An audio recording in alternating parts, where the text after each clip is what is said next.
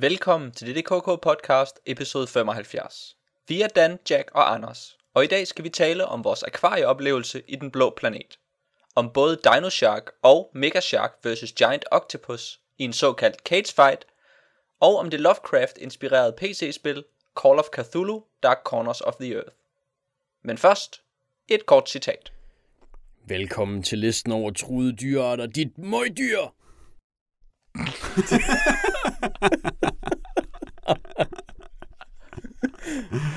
Tak for det citat, Dan. Det var så lidt da. Det lød utrolig godt. Ja. Specielt med din lækre, sprøde stemme. Ja, min stemme den er ikke så sprød i dag, synes du ikke det? Jo, det synes jeg. Det er som om, at øh, vi fejrer et eller andet. Hvad kan det dog være? Hvad kan det dog være? Den internationale dag for sprødhed. Ja, Også kendt som DDKK podcast, episode 75. jeg skulle lige, ja, jeg skulle lige til at sige 75 års jubilæum. det er måske alligevel for tidligt. Det føles bare sådan. ja, det er sådan der. Det er jo et, øh, et festafsnit, vi har i dag, som vi har forberedt os godt og grundigt til. Specielt ved at være i nogle nye lokaler. Ja, nye omgivelser, det må man sige. Så det, øh, jamen, det siger vel næsten sig selv. Hvad Ja. siger du til citatet, Jack? Jeg siger, at øh, det passer perfekt ind i en hvilken som helst af de sammenhænge, som vi skal tale om i dag. Der er ikke nogen af de emner, hvor det ikke vil være passende at udbryde. Hvad var det? Noget med dit Velkommen til listen over truede dyrearter, dit møgdyr. møgdyr. Ja. Ja. Møgdyr er der i hvert fald mange af. Så det må man sige. Og det siger du jo, fordi at vi har en helt speciel episode 75, som de lyttere, der har fulgt med i måske de to forrige episoder af vores podcast, har hørt om, nemlig at det her er redaktør for en dag. Dung, dung, dung, dung, dung. Ja. Og det vil sige, at vi ikke selv har fundet på dagens program, men vi har fået det foreslået, Serveret nærmest. serveret af en lytter, ja. Um, og det er sådan set gået øh, kompliceret til. Kan man ikke godt sige det? kan man det, Jack? det tror jeg ikke, man kan sige. Det virkede rimelig... Det virkede lidt ligesom vi plejer. Ej, det var selvfølgelig svært at vælge mellem forslagene, som vi havde fået. Men det er jo ikke decideret kompliceret. Det var øh, en stor moralsk byrde at skulle forholde sig til at vælge imellem dem. Ja, nu kører, nu kører. Ja. vi lidt i ring. det, det vi skal frem til, det er, at der er en, der har vundet, kan man sige. En, som er blevet den udvalgte redaktør for en dag, og så er der så nogen, som ikke er blevet. Øh, og vi tænker sådan set også at gøre ære af dem, som er kommet med nogle spændende input til, hvad det er, vi ja, så ikke skal tale om i dag, men kunne have talt om. Det er rigtigt. Altså, dem, dem har vi jo på en, på en liste, en meget kort liste over emner, vi vil gerne vil tage op i fremtiden, hvis det er muligt. Er det nu, jeg skal tage dem frem Ja, og læse det? dem højt? server det, Jack. Lad os tage dem en af gangen, og så lige diskutere lidt for og imod hver af dem. Fordi der er jo også nogen, som ikke er blevet valgt. Uh, vi har fået hele tre forslag, og det er selvfølgelig en helt overvældende respons. Ja. Og nu vil vi gennemgå dem en efter en. Det første, vi fik, havde overskriften Woohoo! Mulighed for at lave noget med satan. Og det er selvfølgelig fra Tobias Holst, som jo allerede i helt gamle dage var det afsnit 25, hvor lytterne fik lov til at vælge et emne ja. hvor han også foreslog satan. det, øh, det foreslår han igen. Han er en vedholden satan. Han skriver i sit brev, Jeg foreslår, som I forhåbentlig har forventet, at I snakker om satan i afsnit 75. Det burde måske være nummer 666, men der er virkelig længe til. Til det synes jeg, man skal fokusere på forskellige udgaver af satan. Desværre snakker jeg ikke om musik, så det foreslår jeg ikke.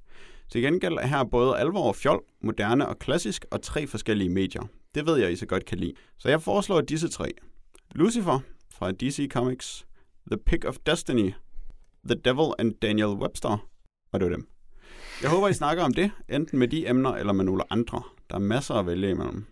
Og det er jo så tre spændende bud på, hvad vi kunne have lavet. Det blev desværre ikke satan-temaet. Det var satans. Det var satans. Ej, man kan virkelig bruge den vits meget. Ja, og det har jeg også tænkt mig at gøre. Mm. Men jeg synes, altså det er jo en af de emner, hvor der er, præcis som Tobias skriver, virkelig meget at vælge imellem. Og derfor så bliver det så også så meget sværere at vælge noget ud. Men vi har jo tre forslag her. Vi har tre Dem kunne vi forslag. jo bare have taget. Lucifer er jo 10 trades lang. Det er for eksempel et ret langt værk. Øh, og der kan man selvfølgelig, som I ellers tidligere har gjort, tage en lille smule ud af det, men jeg ved ikke, jeg synes personligt, den er ret sej, så jeg vil, ja, jeg ved ikke, jeg vil gerne læse det hele. Så det er for godt et emne. det er næsten for godt et emne, tror jeg. Jeg tror, det er det, jeg prøver at sige.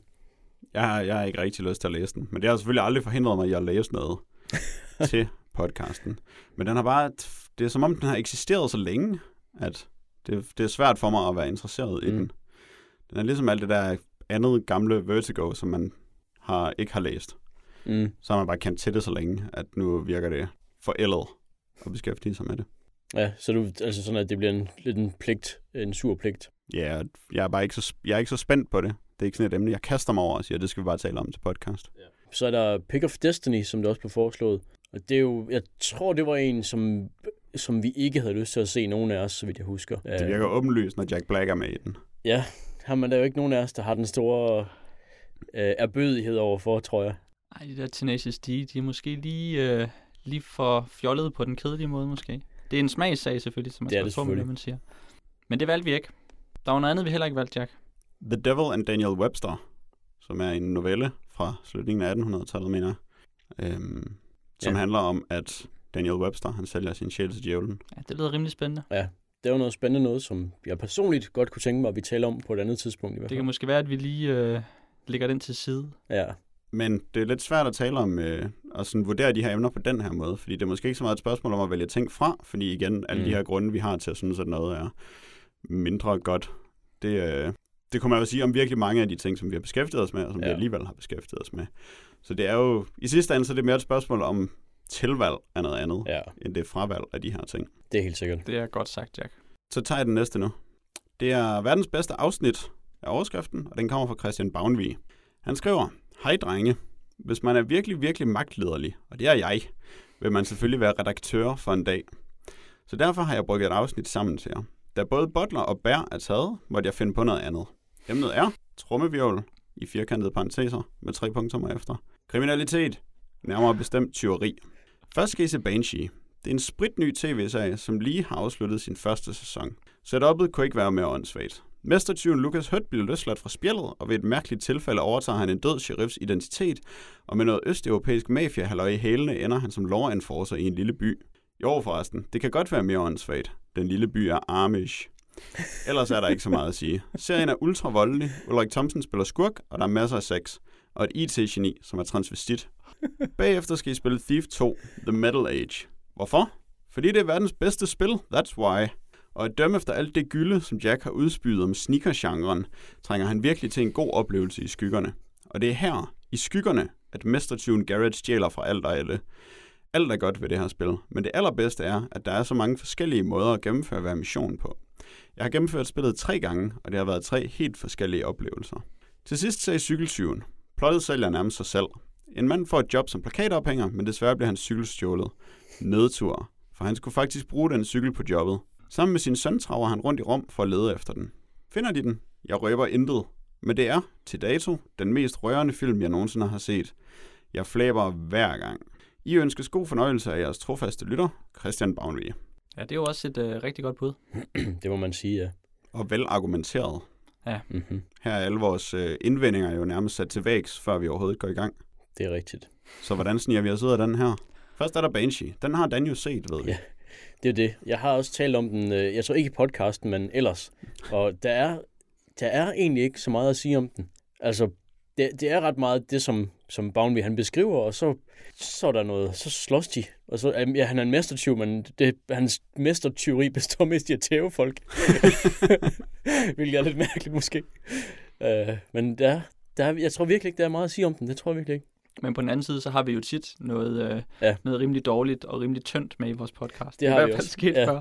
Det er Så man kan sige, hvis man vejer det op mod de to andre øh, Ja, tunge ting, så kan man jo godt, så er det jo en, en formel, som vi har brugt før på vores Ja. podcast. helt bestemt. Så måske det er noget med Thief, der gør, at det blev det her tema, eller hvad, Jack? Men jeg vil også lige sige, at altså, vi plejer jo ikke at vide, hvis noget er virkelig tyndt, før vi går i gang med det. Det kommer jo så som regel Det som er en rigtigt. overraskelse. Ja. Øhm, men hvis der er nogen, der kender til sådan et øh, voldsreel på YouTube fra Banshee, så vil jeg gerne se det. For jeg vil gerne se al volden, men serien lyder virkelig kedelig. og så er der jo Thief. Og det, det er jo sådan et 3D-spil fra 90'erne. Måske i starten af 2000'erne. Og dem er man bare lidt, lidt træt af. Fordi de er så... Øh, interfacet er så dårligt, vel? Det er, det er bøvlet at spille dem, og det er irriterende, og ting er sådan lige en tand for grimme og besværlige, og det, det kræver meget af en sjæl at spille et 3D-spil fra 90'erne. Vi har banket øh, Mm. hovedet imod den mur en del gange med at, at vælge emner fra slut 90'erne, ja. start 0'erne, som er kanon eller kult, eller hvad vi skal kalde dem. Um, og, så, øh, så bruge alt for lang tid på at få det til at du, og så måske ja. Ja. få lidt for lidt ud af det. Jeg installerede Thief øh, forleden, og så virkede det ikke. Ja. Så Men det- det har så heller ikke stoppet os, når det kommer til emner til podcasten. Nej, det kommer vi faktisk til at tale om senere i dag. Men øh, og så helt enig i, øh, i Cykeltyven som tudefilm nummer et. Det er faktisk en øh, lige præcis den oplevelse, jeg også havde af filmen. Den kan jeg klart anbefale. Men ikke til et podcast-emne. Jo, måske. Jeg, jeg vil jo lige sige til Thief, at der synes jeg også, at den gode Bounty, han sælger den godt. Øh, men stadigvæk, så efter man, hvad man har prøvet tidligere, så, så kan man bare stadigvæk godt frygte, at, at den ender ligesom de der andre emner fra den gang, hvor, hvor alt var så fantastisk, og så nu er det bare grimt sådan 10 år efter. Meget poetisk. Grimt som 10 år efter. Godt, men hvad er det så, vi har valgt i stedet for? Jamen, vi har valgt verdens bedste episode. Og nej, barnvis hedder verdens bedste afsnit, så det er faktisk en anden. det er verdens bedste episode, som er indsendt af Troels Hø. Og episodeforslaget er Alt godt fra havet. Han foreslår følgende tre punkter. 1. Interaktion med virkeligheden. De tre værter på tynd is. En tur på for eksempel Fiskebaren eller i Grenås Kattegat-centret. Måske i Københavns Zoo, hvis de har fisk, og I ikke vil ofre jer for sagen. 2. Lovecraft. Måske et spil, som Call of Cthulhu, Dark Corners of the Earth, eller Munchkin Cthulhu, eller noget af litteraturen. 3. Film har totalt seje fisk. For eksempel Dino Shark, Mega Shark vs. Giant Octopus, eller selvfølgelig Deep Blue Sea. Alt det bedste fra havet. Troels, med det meget morsomme efternavn, når han laver et fiskeforslag. Hø. Fuld af fisk. Åh, oh, det, det må jeg nok sige. Ja, og den faldt vi jo for, fordi at det nu engang er episode 75, og der var et element af at bevæge os ud i verden og prøve noget nyt. Ja. Og måske afprøve formatet lidt, eller måske bare lave en katastrofe af en, episode. og det betyder, at vi så øh, i teorien godt kunne have taget i, i Københavns Zoo, men vi var ikke sikre på, om de havde fisk. Men vi vidste, at de havde fisk øh, på et blå planet. Det Det vidste vi. nye akvarie øh, bygget på Ørestaden. Ja. Så, så det valgte vi. Og Den- så har vi selvfølgelig ja. set, øh, så var der de to film, som måske havde lidt til fælles, nemlig Mega Shark vs. Giant Octopus og Dino Shock. Dino Shark. Um, og der, der tænkte vi jo at vælge tilbage til en gammel klassiker, så i stedet for at gøre noget helt nyt, så tage noget gammelt op fra gemmerne, og det var jo en såkaldt cage fight, som vi så har valgt at lave til i dag. Og hvis nogen husker tilbage til måske episode 2, Matrix vs. Inception, eller hvad har vi? Skyggen versus skyggen. Skyggen versus Skyggen, en klassiker fra omkring 10'erne og så videre. Så er det noget, som vi har gjort op til omkring, jeg mener det er episode 44-45, hvor vi laver den sidste Ja. cage fight, og så har vi faktisk ladet det format ligge. Og så tænker vi, det kan vi da lige tage igen i dag. Så det vil vi jo så gøre. Så behøver vi ikke finde på så meget nyt hele tiden.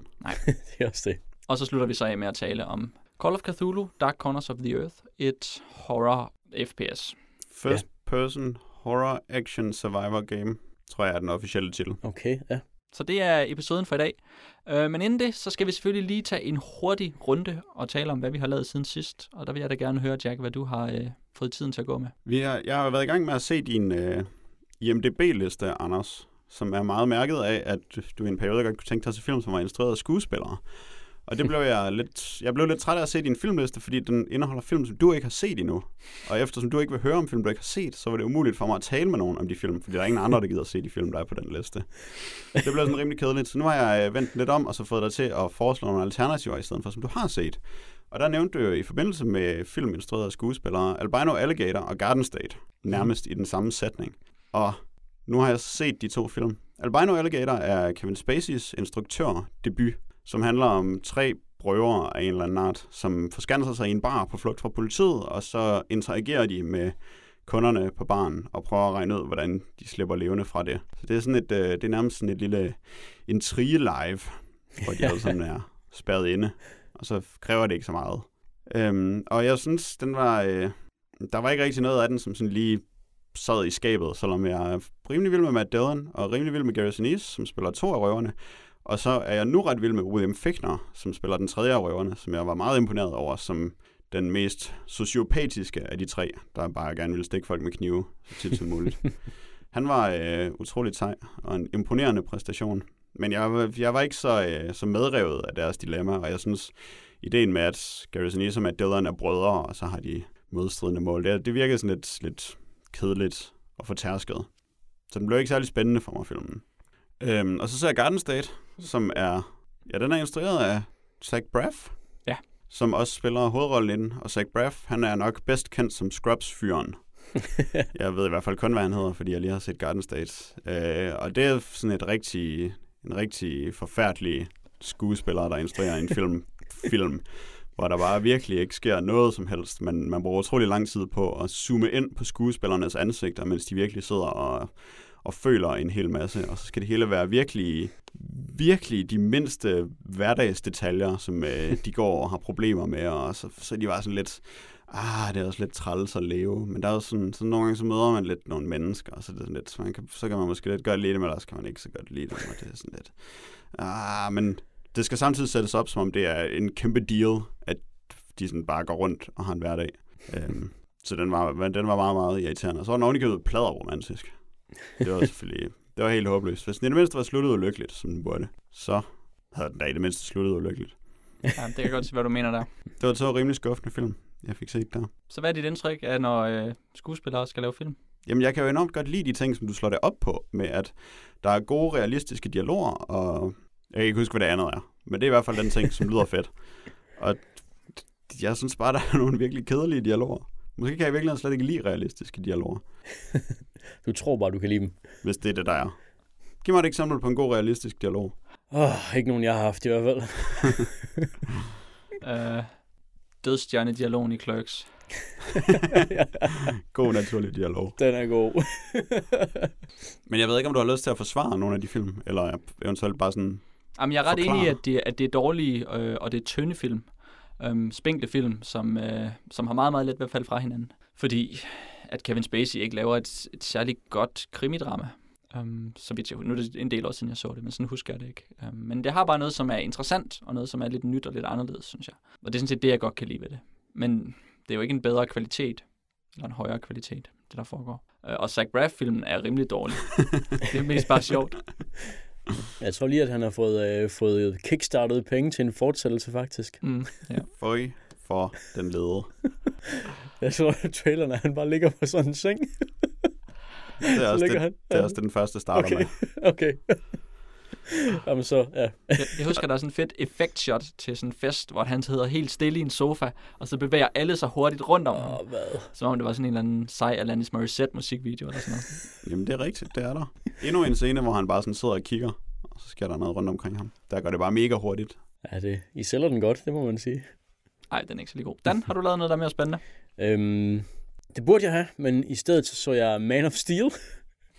og øh, ja, øh, den føler jeg bliver nødt til at nævne, øh, lige kort i hvert fald, fordi at, ja, hvis man hører vores podcast, så kunne man i teorien også have en idé om, at man gerne vil se den på et tidspunkt, hvis man ikke allerede har gjort det. Og øh, den, er, øh, den er desværre ikke særlig god. Den er, øh, det, det, er, det er et problem, at, at Superman, eller øh, Clark Kent, eller Kal-El, eller hvad man nu vil kalde ham, ham, ham der personen i Man of Steel, der skulle være Man of Steel, han, han gør ikke rigtig noget. Han er der bare sådan, og så er det sådan enten hans jordfar eller hans rumfar, der sådan siger, at han skal gøre nogle ting, og så gør han bare det. Og så til sidst så siger skurken, at han skal gøre nogle ting, og så gør han bare det. Og øhm, det er som om, at det ikke helt er, er en, er en, sådan en, et, en forbilledlig karakter, som jeg forbinder Superman med. Så øhm, det, var ikke, det gik ikke så godt. Altså sådan en rimelig udramatisk Superman-film. Øhm, altså, nej, men altså de, de prøver at in, infokusere en del drama i den, altså for eksempel at der bliver en masse folk dræbt til højre og venstre, og begge hans fædre når at dø i løbet af filmen. men det er som om, at, at, at fordi det dør flere fædre, så bliver den ikke mere, mere, mere dramatisk. Ah, okay. Det er som om, at de rammer lidt ved siden af på det punkt. Især ikke, når den ene far dør, fordi han skal redde hunden fra en tornado. Ja, det, ja, det, det er en rigtig fjollet øh, idé. Og så, øh, ja, det er så hans jordfar, Jonathan Kent, der ligesom sådan formidler til, til Superman, at nej, men du skal ikke prøve at redde mig, fordi så finder folk ud af, at du er der, eller at du har kræfter, eller sådan noget. Men han har allerede sådan for nogle år siden løftet sådan en bus op af vandet, sådan en skolebus fyldt med skolebørn. Så folk i den by i hvert fald vil alligevel vide, at han er der, og hvis man er Superman og ikke kan, altså, ikke kan redde sin far, der står og bliver reddet væk af en tornado, så er man ikke en særlig god Superman, altså. Mm. Og så synes jeg også lidt, problemet er, at den trope, som de har valgt til mødet mellem Superman og menneskeheden, som jo virkelig er fokus for filmen, mm. det er tillid, og bare sådan godt gammeldags at stole på hinanden. Og det kunne man lige så godt have gjort med et eller andet busdrama, hvor der var en bus, der væltede, og så skulle nogle overlevende hjælpe hinanden. Det tager ikke særlig godt fat i Supermans ikonicitet, sådan selve storheden i hans figur, som øh, All-Star Superman, Grant Morrison er selvfølgelig skoleeksemplet på, hvordan man håndterer det. Og jeg, jeg bliver efterhånden mere og mere overbevist om, at Grant Morrison er den eneste, der kan håndtere, hvor ikonisk Superman egentlig er, og fortælle en historie om det, uden at det hele tiden bliver til nogle kedelige banaliteter, som for eksempel, at hvis vi alle sammen bare kunne stole lidt mere på hinanden, så skulle det hele nok gå. Det synes jeg er virkelig er sådan lavpraktisk og fladpandet. Så det var irriterende. Men den har nogle... Øh, jeg kunne virkelig godt lide sådan meget action i den. Det er jo, det er jo sådan en... Det er måske ikke så højkulturelt af mig at kunne lide det. Men især når øh, hende, den kvindelige af de tre skurke, ja. eller hende, den kvindelige af skurkene, slåsede, så gjorde hun det på sådan en, øh, en hurtig måde, som var ret sej, og som mindede mig om et kampspil. Så det kunne jeg godt lide. Og så smadrede de virkelig mange bygninger til sidst. det gør og det de kunne jeg virkelig også godt lide. Ja, der, der tror jeg, det bliver for mig, at de kommer til at svælge lidt for meget i det, som om at, at altså, hvor stor kan Metropolis lige være? Man kan da ikke svælge for meget. Jeg haver en by. Mm, jeg ved ikke, det, det synes jeg, jeg synes, det blev lidt kedeligt i længden. Uh, til gengæld så vil jeg også give, give det ret i det med hende, den kvindelige skurk, plus uh, hovedskurken, General Zod, ham selv. Han er helt vildt firkantet at se på, det var vildt fedt. Og han er virkelig sej, ham der spiller ham, synes jeg. Især når han siger Kal-El. Det gør han på den bedste måde. Det var nærmest en god film, hver gang han sagde det. Uh, og det, det, synes, det, selv, men dog, selv deres opgør til sidst, synes jeg, der var øhm, også ærgerligt, fordi at han, han forudser skurken, at det ender med, at en af dem dør. Og det siger han højt til Su- Superman, at det kan kun ende, når en af os dør. Og så ender det så med, at skurken dør. Og, og det er sådan ikke særlig Superman-agtigt, at han lader skurken dø heller, synes jeg. Jeg synes, at Superman, han vil eller måske bare, at det ikke er Superman-agtigt, han gik skurken ret over hovedet. Så han ville bare sådan gøre et eller andet, sådan at ingen af dem døde, og så havde han bare været Superman, fordi at han havde vundet alligevel. Ja, vores Superman og Grant Morrisons Superman ville jo altid have fundet en måde at forhindre det på. Det er uundgåeligt i den her film, at folk de dør til højre og venstre. Så slutningen spolerer... Jamen, det er fint nok, at uh, sådan alle... Hvad hedder det? Fodtusserne, de dør. Ja. Alle de civile. Det, det er der ikke så meget at gøre ved. Ja. Ja. Men at han så ligefrem vælger at slå Sod ihjel. Altså, hvis han kan dreje hans hoved så meget, han kan brække halsen på ham, så kan han også dreje hans hoved så meget, at han ikke kan bruge sit varmesyn på nogle uskyldige ja. tilskuere. Eller bare Det er som om, han ikke engang prøver. Jamen, det er det. Det er som, han ikke helt prøver. En, der prøvede rimelig meget, det var Lincoln. Det var det. Selveste Abraham Lingholm, som selvfølgelig er blevet filmatiseret øh, ikke så sent som for et års tid siden. Øh, men han blev også filmatiseret tilbage i 39 af John Ford, der lavede en film, hvor at, uh, Henry Fonda har fået sådan en total grim tud. Um, og så går han rundt og skal være young Mr. Lincoln, um, som er en film, der handler om Lincolns tidlige dage, og hvordan at han uh, praktiserede jura. Um, og han var selvfølgelig sådan en god wholesome knægt, som ikke rigtig vidste, om han bare skulle blive på The Homestead, eller om han skulle tage ud og læse noget jura, fordi han har nu et godt, uh, et godt hoved på skuldrene og så videre. um, og så ser man ellers uh, Henry Fonda komme ud i et uh, spændende retssalsdrama, hvor at han uh, pludselig skal forsvare uh, nogle, uh, nogle unge tilflyttere, som uh, er mistænkt for et mor. Og så er det faktisk bare sådan en, uh, en rigtig retssalsfilm, hvor man bare ser en retssag udspille sig, og hvordan der er nogle tydelige skurke på anklagerbænken, og hvordan at, uh, der kommer en masse vidner ind, som måske ikke har rent mel i posen, og hvordan at, uh, den kære mor bliver krydsforhørt alt for hårdt og, og brutalt, og så videre. Og så videre. Åh, Um, og det var sådan set en, øh, en fin film. Den har lidt det problem, at den måske har svært ved at håndtere, at det Lincoln, den handler om. det kan amerikanere godt have svært ved, tror jeg. Ja, Henry Ford han slipper afsted med at være utrolig overlegen og sådan slæsk og smart og virkelig bare sådan Ja. super Lincoln hele Ja. tiden. Um, Men- Er det ikke Henry Fonda, der gør det? Ja, Henry, ja okay, jo, undskyld. Ja. Øh, hvor- Hvornår ser du filmen fra? Den er fra 39. Ja. 39. Hvor gammel er Henry Fonda lige? Men han er rimelig ung i uh, Young, Mr. Ja. Ja. Lincoln. okay, han er young. 05. Ja, okay. Ja, det er også... Så er han gammel. Ung. Ung, mener jeg. Men Så- det lyder meget fedt bare at lave et retssalsdrama. Mm-hmm. Altså. Men det bliver så alligevel vigtigt, at det er Lincoln, Mm. der er retssalsmanden. Ja, han går sådan rundt og, og er sådan næsvis og fræk hele tiden over for juryen og dommeren. Og så laver han, han har sådan nogle rigtig gode vitser. Lincoln er jo kendt for at fortælle gode røverhistorier. Mm-hmm. Så han går rundt i det der retssal og fortæller han sådan nogle røverhistorier og kom for øh, den lidt, lidt for fjollede sådan 30'er karikatur dommer, sådan en gammel mand, som godt bare kan sidde og falde i søvn og fnise helt vildt og sådan nogle Mm. ting. Um, han, øh, han begynder selvfølgelig at grine af Lincolns vitser hele tiden, og så prøver han at huske, at han skal være seriøs og slå i bordet, men så griner han alligevel af vitserne og sådan noget. så der slipper Lincoln afsted med at bare være sådan en, øh, et skarn i... Øh, Ja, et skarn. Og jeg kan lige præcis se den her dommer for mig. ja. Det lyder hyggeligt. Ja, rimelig hy- en, en hyggelig film. Hyggelig god film. Den kan jeg anbefale, hvis man lige skal have sådan noget, øh, sådan noget sort-hvid Lincoln-hygge. Som man jo kan trænge til. Yes. så apropos sort-hvid film, så har vi været i den ikke sort-hvide planet, men den blå planet. Ja, Hvad er det, Dan? det, øhm, ja, hvad hedder det? Nu havde jeg jo ikke lige regnet ud, at, øhm, at det faktisk var første gang, vi sad i et studie, mens jeg skulle lave det her. så jeg har, i og med, at det er en, øh, hvad hedder det, en, en så anderledes øh, intro, eller en så anderledes oplevelse, så har min intro også været lidt anderledes. Nu ved jeg ikke helt, om jeg kan holde masken, mens jeg laver det her, men altså, øh, nu prøver jeg. Øh, okay, her kommer det. Den blå planet.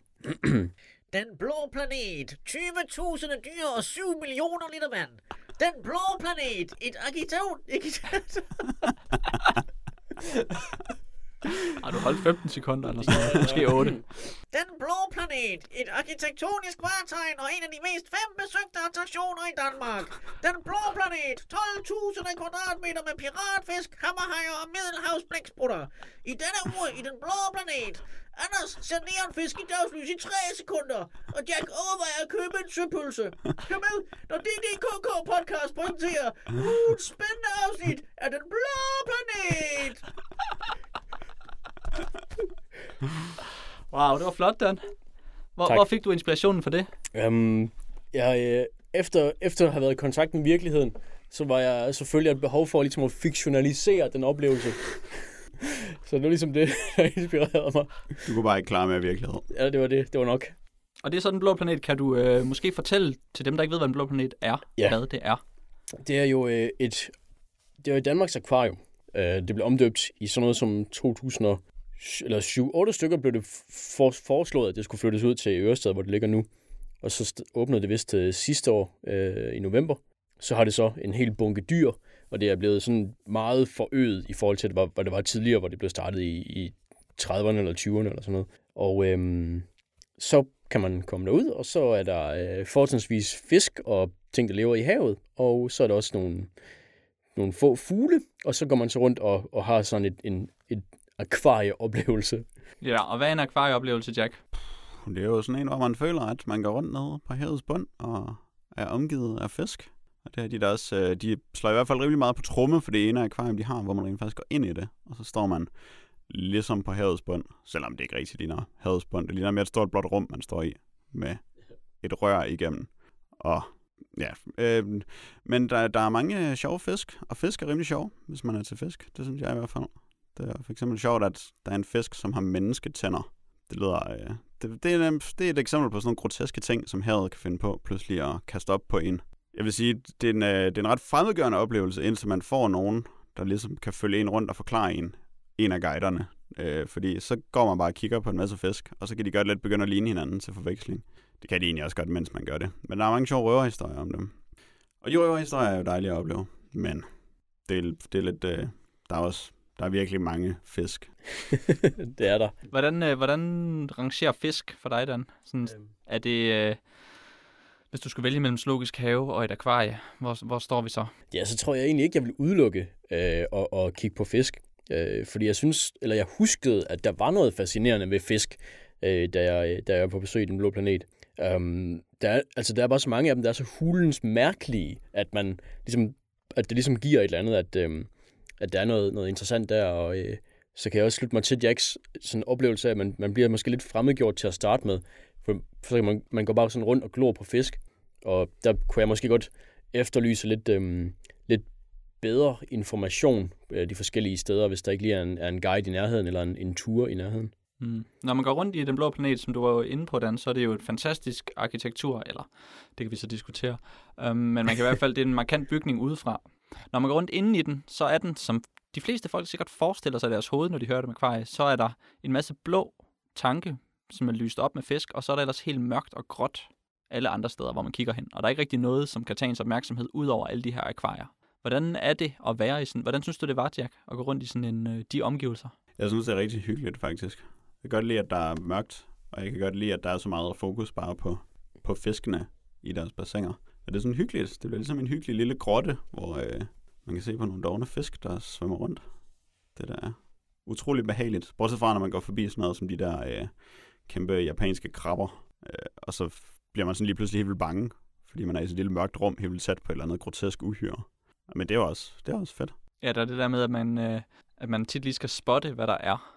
Og, og de fisk eller andre dyr kan være sådan rimelig godt kamufleret, så det kan være svært at se, at de bare sådan står lige foran en.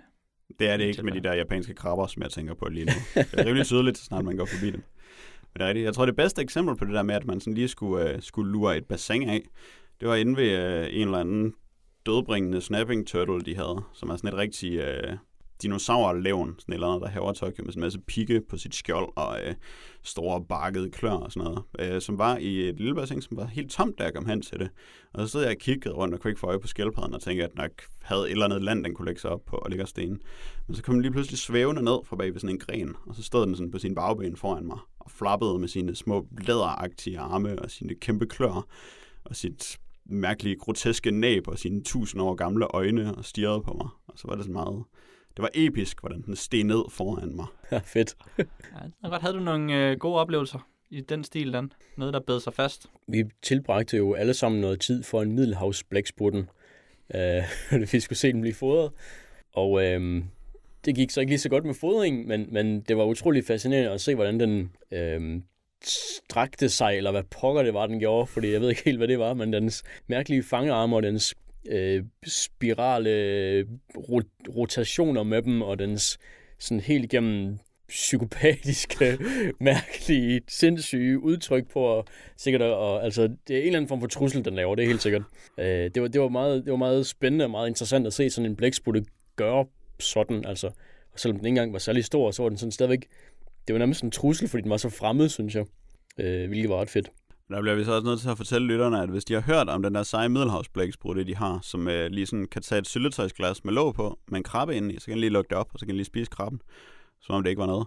Den middelhavs ikke skildpadde. Blæksprutte ja. døde for halvanden måned siden, og nu har de en, øh, en mindre og meget dummere og meget mindre veltrænet blæksprutte, som er nødt til at få sin syltetøjsglas med krabber i uden låg på. Og selv da kan den ikke rigtig finde ud af at spise krabben.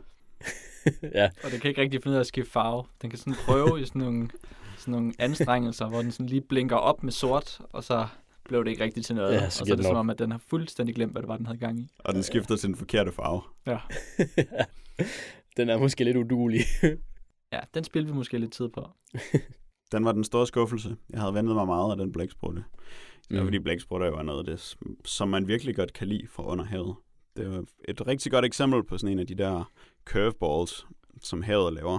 Det var det fede ved at være i et akvarium. Det er, at alt sådan noget undervandsliv, det, man ved bare aldrig, hvad man kan forvente. Ja. Der kommer bare et eller andet mystisk lige pludselig. Og hvis man ikke kan få øje på det, så er det sådan noget som, at de har menneskehænder, eller som at piratfisk har sådan en fedtbyld i nakken.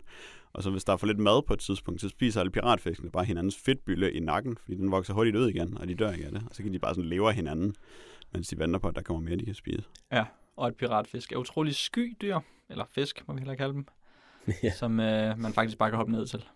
Og så bliver de bange og skrider.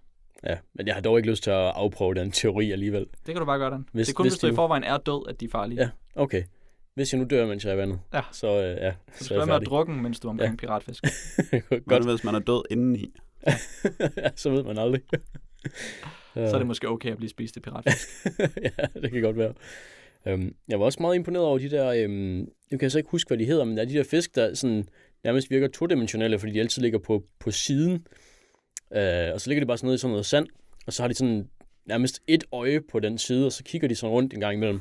Og så er de sådan ellers bare kamufleret af sand, og så, ja, så finder de vel føde, når, når det mindst venter det, fordi det bare ligner sand. Det synes jeg, der var ret god kamuflage. Der er nogle stenfisk, men de har så to øjne, og så bare sådan en mærkelig mund, der bare sådan, ligesom sidder oven på hovedet af dem. Eller sådan. Ah, det var måske, ja, det var måske munden, der, der var det mærkelige så. De så ret åndssvagt ud. Men der er jo generelt mange ting, der så åndssvagt ud. Moræner og sådan nogle ting ser jo bare fuldstændig stupide ud. Det er helt vildt. Ja. Og så indimellem, så ser man noget, som man... Jeg tænker meget over, at det er svært at identificere sig med fisk. Ja. Det er svært at have noget som helst til fælles med fisk, når man kigger på dem. Men så indimellem, så er der nogle fisk, som har nogle ting, de gør. For eksempel, der er de der klovnefisk, øhm, som der vil godt kunne lide, og bare sådan at putte sig ja. Ja. i sådan nogle øh, koraller, eller hvad vi skal Ja, kalde dem. ja. Det vil ligne koraller, plankton ting. Sådan noget, Måske en slags søanemone. Ja, sådan noget. Det puttede den sådan rundt i og boldede sig i, og sådan, som om, at det var en, øh, en lille dum hamster eller eller andet. og det var sådan noget, man, noget, som alligevel var et udtryk, som man kunne identificere sig med. Eller på samme måde, synes jeg også, at blæksprutten, det kan godt være, den gjorde nogle, altså den virkede som en psykopat, men det er det mindste noget. Ikke? Og se på sådan en moræne, der bare sådan hvad er det, hænger som en, en eller anden onkel, der lige har fortalt en dårlig vits, udtryk i ansigtet, og konstant. Jamen, det, er, det er jo helt vildt med alle de der ål der. Der var lige nogen, der bare venter på, at, at der er en, der fatter vitsen, den lige har fortalt, men det er så dårlig en vits, at der ikke er nogen, der gider at grine. Ja. Altså, Der synes jeg, der er, meget, der er meget forskel på dem, der gør noget, og så dem, der ikke Ja. gør noget. øh, der var også en, jeg kan ikke huske, hvad det var, om det var en moræneål, eller hvad det var. Det var den der sådan lange, helt stive ål, der bare sådan lå og lignede et bræt, eller sådan noget. Den var også sådan egentlig ret ubehagelig. Ja, jeg tror, det var en ål. Ja. Bræt ål. brætålen. Um, en, en sjov ting, som jeg synes, nu var lige inde på det lidt kort før med, med info til de forskellige øh, akvarier og, så- og så videre. Um, jeg synes nogle gange, den var så halvhjertet, jeg blev sådan lidt forarvet over det nærmest. Øh, fordi det var, eller der er, øh, på de der infobokse, så, er der, så står der selvfølgelig på dansk noget info, i hvert fald navn og så videre. Så engelsk og tysk og svensk er der også. Altså nogle gange så stod der så bare så under svensk, intet svensk navn, eller på svensk stod det godt nok, men, men altså, så, er det jo, altså, så hedder det jo bare det, det latinske navn. Altså det, det synes jeg bare, det virkede så dovent og så flabet egentlig, at øh, det ved jeg ikke, hvis jeg var svensker og kom og så det, så var jeg måske bare irriteret over, at der ikke var, Ja, Lagt den her, den mindste- hedder ikke noget. ja, den hedder ikke noget, den her fisk, altså. Så fuck den, altså. Men hvis der nu bare havde stået det latinske navn igen, ville du så ikke øh, være blevet sur over, at de havde lavet en fejl og havde skrevet det latinske navn to gange? Jeg synes, at det var meget sjovt at vide, at svenskere de er så ligeglade med den her fisk, at de ikke har givet finde på et navn til den. Men altså, så, så burde der jo også bare have stået intet dansk navn ved dem, der kun havde latinske navne. Nå, var der nogen, der gjorde det? Ja, der, der var nogen, der kun havde latinske navne. Det skyder fuldstændig min teori, sænk. ja, det er jeg bange for. Ja, lærer de noget nyt om fisk og naturen? Bare lige for at vende tilbage til, til det udtryk, det har. Altså, at man går rundt i det her meget grå mørke. Det er sådan lidt øh, sådan inspireret af at se lysbilleder i folkeskolen, eller måske være i biografen, eller sådan et eller andet, hvor man ligesom prøver at slukke for alle de andre sanser, og så skal man have nogle indtryk og, og ligesom lære noget. Jeg synes, der er sådan en, øh, en seriøsitet omkring et akvarie, som ikke er i for eksempel en zoologisk have. Den prøver at være lidt mere naturvidenskabelig. Lærer de noget? Det tror jeg, at den info, der var omkring festene, var for dårlig til, faktisk. Øhm, det, øhm, jeg, gik, jeg gik faktisk meget at tænke på, i forbindelse med den her, med at man ikke forstod fisk øh, fra, ja, fra det dybe hav og, øh, og, og den slags, så gik jeg meget og efterlyste et eller andet med, at sådan nogle, vidste du at et eller andet i forbindelse med mennesker, at mennesket kan det og det, og så i stedet for, så kan de- den her fisk det og det, eller sådan noget. Altså sådan, at man, man havde et eller andet at sammenligne med, et eller andet at gå ud fra på den måde. Det synes jeg ikke, der var særlig meget af, og, øh, og de, de sådan små øh, ting, der var, øh, for eksempel tryk på den her knap og se neonfisk i dagslys, som du prøvede, Anders. Det var, øh, det var virkelig, det gik, der gik tre sekunder, og så holdt det op med at være i dagslys ved de fisk. Og det var altså, det var bare en lam lille ting, og så gik det så tre minutter, før man kunne trykke på knappen igen, for ikke at stresse fiskene. Det er da meget sødt, at de ikke stressede fiskene. Ja, det var det, men så skulle man måske bare have gjort noget helt andet. Altså fordi, hvis der så er en eller anden, så trykker på den hver tredje minut, så bliver de måske stresset alligevel, det ved jeg ikke. Men der er mig Anders, vi var jo så heldige, at vi øh, lidt ved et tilfælde kom med på en omvi- omvist tur øh, med en fortæller, som omviserne hedder, i Danmarks Akvarium. Og han kunne øh, virkelig mange virkelig gode røverhistorier om fiskene. Så der blev det lige pludselig meget, meget sjovere. Fordi så, var der, så kunne man nemlig få noget at vide om dem. Og det var, næsten alle hans historier handlede om, hvor mange mennesker de her fisk havde slået ihjel, eller hvor mange de ikke havde slået ihjel. Så det var sådan, det var, øh, det var ret sejt. Han traf så også nogle dårlige beslutninger i løbet af sin rundvisning, som for eksempel, at da oceanet skulle fodres, hvor de har alle de store hajer og kæmpemæssige akvarium og sådan noget, så havde han øh, scoret en rigtig god deal til os, hvor vi kunne komme med op ovenpå, der hvor øh, de fodrede fiskene fra, og så kunne vi se på, at de blev fodret ovenfra, i stedet for at stå nede i akvariet og se det. Øh, så vi blev ført ind igennem, okay, det var rimelig sejt øh, fabrikskompleks, der var inde bagved, som vi lignede rigtig sådan af de ondes base fra en 80'er actionfilm, med en masse øh, store maskiner og sådan nogle ting. Så det var rimelig sejt at gå igennem der, men så kom vi op ovenpå og blev stillet hen i sådan et lille hjørne, hvor alle overhovedet ikke kunne være, og, øh, man kunne ikke, og det var et hjørne, som var adskilt fra akvariet af et mindre akvarium. Så man skulle se hen over et akvarium hen til det store akvarium. Øh, og så kiggede man selvfølgelig på det af sådan en vinkel, at man overhovedet ikke kunne se ned i akvariet. Så man havde ingen anelse om, hvad der foregik ned i akvariet. Så det eneste, vi kunne se, da fiskene blev fodret, var en dame, der sejlede rundt i en gummibåd og smed ting i bassinet. Og det var med ned og næppe, vi kunne se det. Mm. okay, det lyder som en øh, virkelig dårlig position at se den slags fra. Så hvis han siger, at det er en god idé at gå med op ovenpå og se det, og at det er sejt, så skal jeg ikke tro på ham. Men øh, når han fortæller, at sølvparkour har dræbt to mennesker ved at bide deres testikler af med deres mennesketænder, så ja, må jeg gerne tro på det.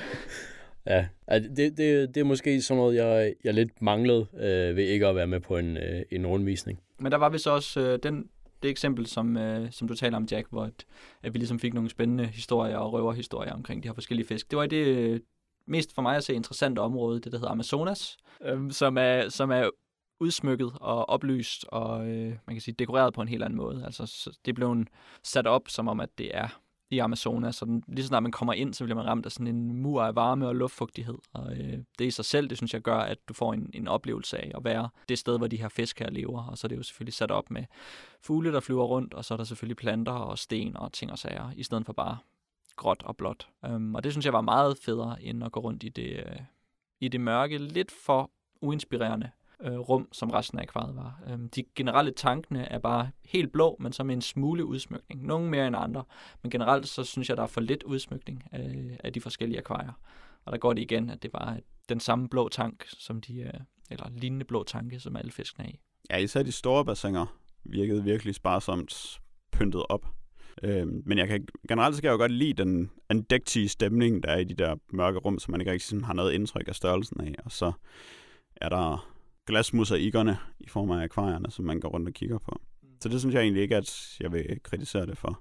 Men det er rigtigt, at Amazonas-rummet var ret sejt. Men det var så også øh, det tidspunkt af turen, hvor han rent faktisk fortalte om ting, i stedet for bare sådan at føre os igennem et langt og kedeligt fabriksområde og vente på, at folk var færdige med at være på toilet. Der er mange øh, børnefamilier.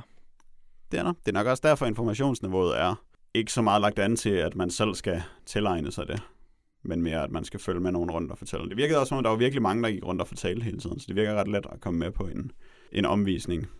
Men det virker som, at det er lagt an til, at børn, det hele er lagt an til børns niveau på en eller anden måde. Mm. Synes du, det var en, øh, en forvirring, eller en øh, distraktion, eller en irritation, at der var rigtig mange små børn? Altså, der var et eller andet sted, hvor vi var, hvor der var en dreng, der hele tiden græd. øhm, normalt så ville det være sådan, at man så går et sted hen, eller at drengen går et sted hen, eller at man i hvert fald kommer væk fra en dreng, der græder helt vildt hele tiden. Men, men det, var, det var der så ikke lige i det her tilfælde, så nogle gange så kan man bare være lidt uheldig, tror jeg. Øh, og han lød sådan lidt som en gammel mand, når han græd. så det var sådan virkelig mærkeligt. og det er sådan, at, at ja, jeg ved ikke helt, om, om forældrene de sådan bare havde givet op, og så bare lavet ham græde ud, eller hvad det var, men, men han blev ved i meget lang tid, og det kunne måske godt være lidt distraherende for, at man, ja, at man ikke var så vant til, at den gamle dreng sad og græd. Men nu var vi der jo heldigvis også på, hvad jeg må gå ud fra, er et rimelig uh, let befærdet tidspunkt. Mandag aften, jeg tror, vi var derude ved halv syv, syv tiden. Øhm, så der har nok været rimelig tomt i forhold til, hvad der plejer at være. Men der må være et øh, infernalsk spektakel, når man er der, mens der er mange mennesker. Som der åbenbart er tit, fordi de på deres hjemmeside har øh, sådan en, en liste med ventetider, som bliver sådan opdateret hele tiden, så man ved præcis, hvor længe man skal stå i kø, hvis man kører derud nu. Og den har været rimelig lang indimellem, når man kiggede på den. Og det må være frygteligt at være derinde, når der er mange mennesker derinde. En af de ting, jeg havde lidt svært ved at forholde mig til, det var nok al den hype, der havde været omkring stedet. Um, der har været talt meget om i medierne, det var et, et fantastisk, øh, en fantastisk forlyst, forlystelse, og den var utrolig spændende og utrolig flot, og en øjenåbner osv. osv. Uh, og det synes jeg måske satte den lidt i, i et uheldigt lys, eller det kunne den ikke helt leve op til for mig at se. Um, en sad lidt et kedeligt, et kedeligt sted at være. Jeg var ikke, jeg var ikke meget imponeret. Men uh, jeg ved ikke, hvad, hvad synes I om det? Altså, jeg, jeg tror ikke, altså, man skal være forsigtig med at, at, at tro, at man kommer ud og bliver helt vildt overvældet. Uh, jeg tror helt sikkert, at, at oplevelserne i, i sådan et akvarium, eller i hvert fald derude i den blå planet, at det ligger i de, i de der små detaljer, man ser, hov, den der fisk ser dum ud, eller sådan noget. Øh, det, det, det tror jeg virkelig, det, det er det, man får ud af et akvarium, for, for mit vedkommende i hvert fald. Øh, og, og, og hvis man skal sådan tror, man bliver helt vildt overvældet, og wow, der kommer en hammerhaj lige i hovedet på dig og sådan noget, så er det sådan en lille hammerhaj på, jeg ved ikke, på 20 cm eller et eller andet, og så er det måske ikke så, øh, altså så er den meget sød, men, men så er det heller ikke mere end det. Jeg havde jo rimelig lave forventninger til det, fordi jeg har været sur på projektet hele tiden, fordi jeg har været i det gamle akvarium, som øh, ligger lå i en utrolig smuk bygning fra 30'erne i op nordpå. Jeg glemmer, hvad det hedder. Øhm, og den kunne jeg virkelig godt lide, og så synes jeg, åh, det er for dårligt, at øh, så river de bare den ned og bygger noget nyt. Og så havde jeg ikke forstået, at de byggede noget nyt et helt andet sted, men det havde så gjort mig sur på hele projektet. Så jeg var rigtig... Øh, da jeg først havde betalt mine 160 kroner for at komme ind, så øh, var jeg rimelig åben over for det. Og så tror jeg bare virkelig godt, at jeg kan lide fisk og underhavsliv generelt. Så jeg tror, jeg var ikke... Øh, jeg havde en meget god oplevelse. Fedt. Øh, med hensyn til prisen, så havde jeg et eller andet sted set, måske var det for en børnebillet eller et eller andet, jeg havde set et eller andet sted, hvor du så 40 kroner. så da, da jeg så skulle jeg betale 160 kroner, så blev jeg sådan lidt overrasket. så det var måske også, det, det, det mærkede mig måske også lidt. Ja, det koster sådan noget åbenbart. Ja. De får også øh, restaurantkvalitet mad, fiskene. Det, det gør de sikkert. Øh, og der er jo også en restaurant på stedet. Og hvad hedder det, jeg lagde jo mærke til, at det synes jeg egentlig, der var lidt markabert, at de fortrinsvis serverer fisk og skalddyr. Og det virker bare sådan lidt, det ved jeg ikke, det virker bare sådan lidt brutalt at gøre i et akvarium, gør det ikke det? Jamen, jeg tror ikke, fiskene spiser i restauranten. Hvor får de ellers deres restaurantkvalitets mad fra? Det er sådan en lille dame i en gummibåd, og sejler rundt ovenpå. og kaster det over bord. Smider dagens øh, overskydende Noma-retter ned. Ja, det er meget sjovt at tænke på, at man sådan, øh, så på restauranten så sidder man og spiser alle de der selvdøde fisk, som ikke kunne klare sig i akvarierne derinde. ja, Så når de flyder ovenpå, så tager de bare sådan en skovl, og skovler det ned i restaurantkassen. direkte ned i frityregryden. Ja, men så kan man jo se, at øh, på en eller anden måde kan det også lykkes os at tale om et akvarie. Tænk engang. Så kan man jo selv vurdere, hvor vellykket det er, ja. og om det er noget, vi kommer til at gøre igen. Entusiasmen er himmelråbende. Jamen, vi er jo ikke så glade for at bevæge os, skal du ja, altså det der virkeligheden der, det... øh, Men nu skal vi jo faktisk til at bevæge jer lidt, Dan og Jack. Nu skal vi jo faktisk øh, op af stolene og ind i et bur, og så skal I faktisk øh, kæmpe til døden. Jeg ved ikke, om I er forberedte. Altså når du siger det på den måde, så, så er man altid forberedt. Det er jo en cage fight, vi skal til. Og grunden til, at vi kalder det et cage fight, det er selvfølgelig fordi, at så kan vi, så kan vi trademarke vores helt eget podcasting-segment. Yeah. Og øh, grunden til, at det er en cage fight, det er også fordi, at det er selvfølgelig den sejeste form for dyst, der findes. det er tydeligt, at det er det. Det kan vi ikke gentage nok. Og det, det egentlig betyder, det er, at Dan og Jack hver især repræsenterer en film. Øhm, og så stiller jeg nogle spørgsmål. Så taler I hver især om jeres film i forbindelse med det spørgsmål. Og så giver jeg et point til den, hvis film eller præstation har gjort det bedst. Og hvorfor det er en konkurrence, det må I ikke spørge os om, men det er det. Kan vi vinde noget? Resultatet af konkurrencen er jo ofte bare, at Jack vinder. jeg ved ikke, Dan, om du nogensinde har vundet en cage fight. Øh, det ved jeg sådan set heller ikke. Jeg er ikke helt sikker. Øhm, men det jo noget, vi startede med for lang tid siden, og noget, som vi måske lidt har stoppet med, men øh, ja, nu kommer det igen. De to ting, som der skal dyste, det er repræsenteret af Dan, Dino Shark, Yeah. og repræsenteret af Jack, Mega Shark versus Giant Octopus. Uh, super episk. Hvis jeg starter med lige at introducere Dino Shark, så er det jo en uh, lavbudget horrorfilm. Det kommer jeg måske til at sige igen. Uh, den er fra 2012, og det er naturligvis inden for den uh, subgenre af horrorfilm, vi kan kalde for animal horror. Den er instrueret af Kevin O'Neill, som er sådan en visual effects supervisor, der har været på utrolig mange ting. Og så har han også lavet nogle, nogle få projekter, som for eksempel Dino Croc eller Drake Cano. Øh, hvor Dino Croc selvfølgelig er en kombination af en dinosaurkrokodille, og Drake Cano, eller Drake Cano er en dragvulkan. Nå, jeg troede, jeg tænkte som i kanu, som i kano. af en film. Men øh, den her gang, så er det selvfølgelig så Dino Shark, som han så også har Ja. fundet ud af at kombinere. Så en, en kombination af to ord film. Ja. Kan vi Men er den, er den dog ikke fra 2010, faktisk? det. Kunne du godt have ret i, Dan. Det kan jeg ikke lige af- eller bekræfte. Alright. Jeg, jeg Der må du være autoriteten. Ja. Det ændrer måske ikke så meget. Jeg tror, uh, animal horror-genren er det samme sted i 12, som den var i 10. Sandsynligvis. Der er ikke sket så meget. Øhm, mest markant er, at den er produceret af Roger Corman, som er en øh, instruktør og producer, der er kendt for lavbudget horrorfilm. Øhm, tilbage i 60'erne og 70'erne startede han ud med hits som for eksempel The Raven med Vincent Price og Jack Nicholson i birolle og Boris Karloff. Og så har han lavet en masse forskellige Ja, jeg tror det mest kendte film, det må være Death Race 2000 måske. Den er han blevet lidt Ja. kult på. Men han har lavet, er det en 300 produktioner eller sådan noget? 300, det er 400 også meget, han produktioner? har lavet. Ja. en masse produktioner, øh, så det her det er en af mange film, som han har været med til at producere. Men det er alligevel lidt interessant. Og den er selvfølgelig øh, lavet til Sci-Fi Channel og udgivet af Anchor Bay. så, så man har ligesom øh, kvaliteterne på Man har plads der. dækket alle baser, kan Hvis man man kender nogle af de institutioner, så ved man ligesom, hvad man har i vente. Ja. Øhm, jeg vil ikke komme ind på castet, fordi det, det er vist ligegyldigt. Øh, jeg tror bare, jeg vil komme ind på Jacks film Mega Shark vs. Giant Octopus, som også er en monster, måske katastrofefilm, fra 2009. Øhm, instrueret af Jack Perex, eller Perex, også kendt som Ace Hannah, eller andre ting. Øhm, og udgivet af The Asylum, som er en lidt interessant øh, produktionsselskab slash distributionsselskab, der laver øh, såkaldte mockbusters. Det vil sige, hvor de laver platte, eller dårlige, eller billige versioner af ting, der findes i forvejen. Så prøver de på at finde et navn, der ligger op af noget, som er kendt, og så satser de på, at øh, der er en masse folk, der går ned i Blockbuster og siger, Paranormal Entity. um, og de har lavet en serie af film, der hedder Transmorphos og The Terminators. Um, og forskellige andre, andre film, som, som lyder lidt som en anden film, men ikke er det. Som lige hænger og vipper på et lawsuit. Ja, lige præcis. Og det har det så lykkedes dem. Ikke helt lykkedes dem. Øh, de lavede en film, der hed noget med Hobbits Adventure eller sådan noget, som kom, ja, fik dem i problemer. Men de har så også nogle originale IP'er, som de helt selv finder på, og som ikke er stjålet noget sted fra. Og det er så den, som øh, Jack valgte at repræsentere til i dag. Heldige mig. ja.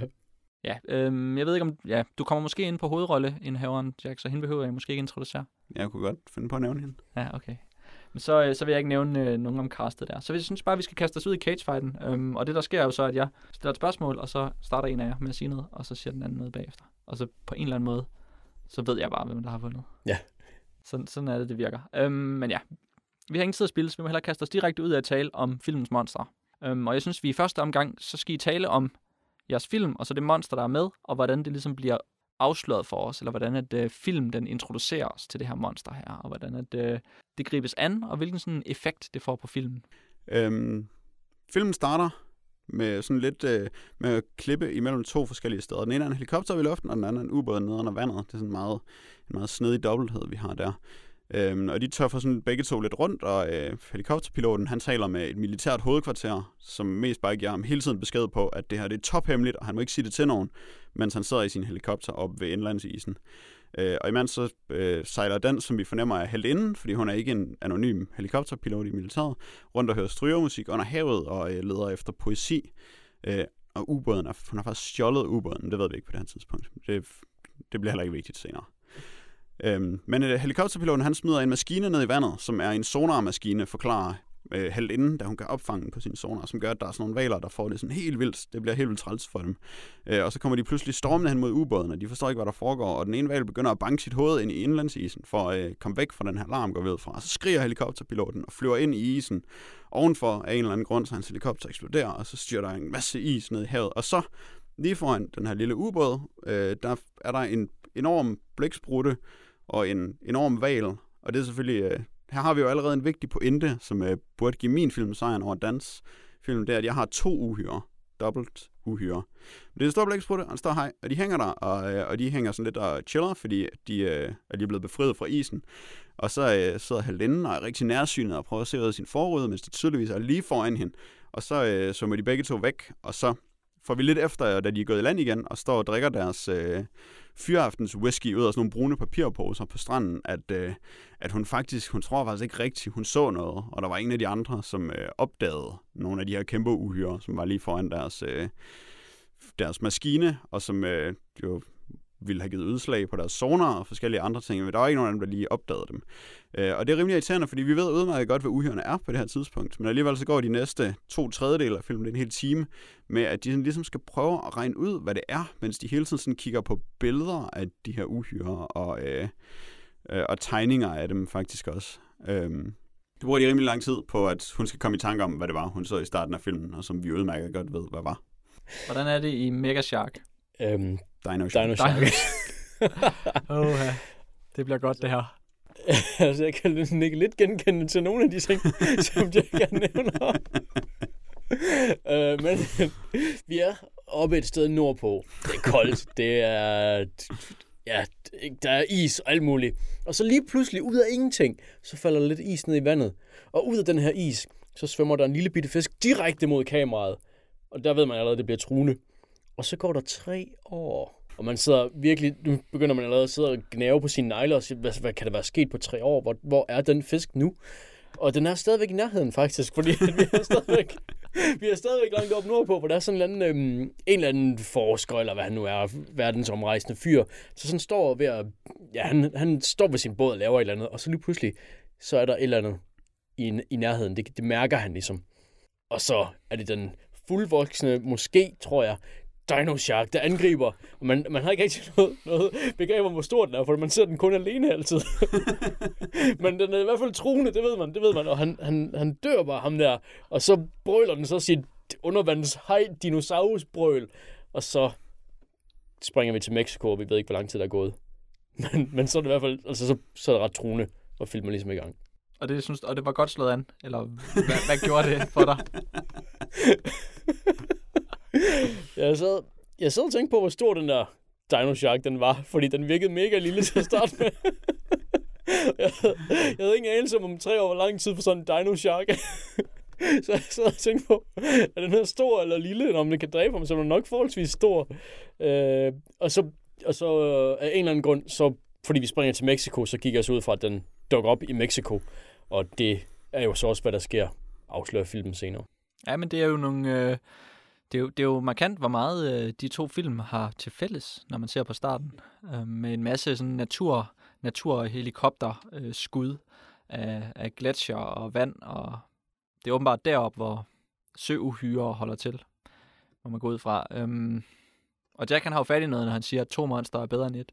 Specielt når det ene er tvivlsom kaliber. Ja, ja.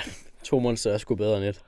Og så vanen tro, så, så må Jack jo lægge ud med, med at føre. Men det er jo, Dan, du er vant til at være bagud. det er det. Jeg har nærmest fordelen på den måde. ja, det er det, ja. Det er det. Nu har Jack alt at tabe. Øh, så lad os se, om øh, du ikke kan tabe det her emne på gulvet. Jeg tror, du har en god chance. For nu skal vi tale om filmens hovedpersoner. Ud af de her monster, så er der selvfølgelig også nogle hovedpersoner i filmene. Og jeg er interesseret i at høre, hvem de egentlig er, øh, og hvad de gør for filmen, for, at- eller hvad filmen gør for at illustrere de her hovedpersoners personlighed, og, øh, og så om der er nogle interessante og frugtbare dynamikker omkring de her hovedpersoner, eller flere hovedpersoner eventuelt, om der er subplots i filmen, eller, øh, eller om der er et eller andet, som, som appellerer til, til andre dele af, af publikum, end bare øh, monsterfilmpublikummet. Så øh, hvis vi prøver at tage, tage den side af det, Jack. Der er jo en, øh, en, et trækløver af øh, modige helte i den her film, som alle sammen er marinebiologer af den ene eller den anden slags. Der er øh, først og fremmest hende her med ubåden, som øh, jeg virkelig ikke har kunne lære navnet på nogle af de gange, jeg har set den her film. Øhm, men det er netop hende, der bliver spillet af øh, Deborah Ann Debbie Gibson, som øh, også er kendt for sin musikkarriere, udover sin utroligt lovende filmkarriere. Øh, hun var faktisk, hun er den yngste, der nogensinde har skrevet og produceret og indspillet et nummer et hit på Billboard One, Top, top one, Hot 100. og det gjorde hun i 1988, og så er det gået ned ad bakke siden da. Og nu spiller hun hovedrollen i uh, Mega Shark versus og så videre. Men hun er øh, en typisk spunky, dristig, rebelsk marinebiolog, som vi i starten af filmen bruger ret meget tid på at sætte i scene som netop dristig, fordi hun har stjålet den her mini-ubåd. Vist mest bare, fordi hun havde lyst til det, og øh, så ville køre en hyggetur i den. Men altså, hun har det svært med autoriteter og sådan noget, kan vi nok forstå. Og så bliver hun så også fyret fra sit arbejde, så hun har øh, god tid til at passe sit nye job som øh, kæmpe hajjæger. Øh, og som også giver anledning til, at en af de andre personer i filmen siger, at hun ligner øh, en kvinde, hvis karriere er gået i vasken. Og det var en sjov reference, fordi hun også har en musikkarriere, der er gået i vasken. Ja, ja. Get it?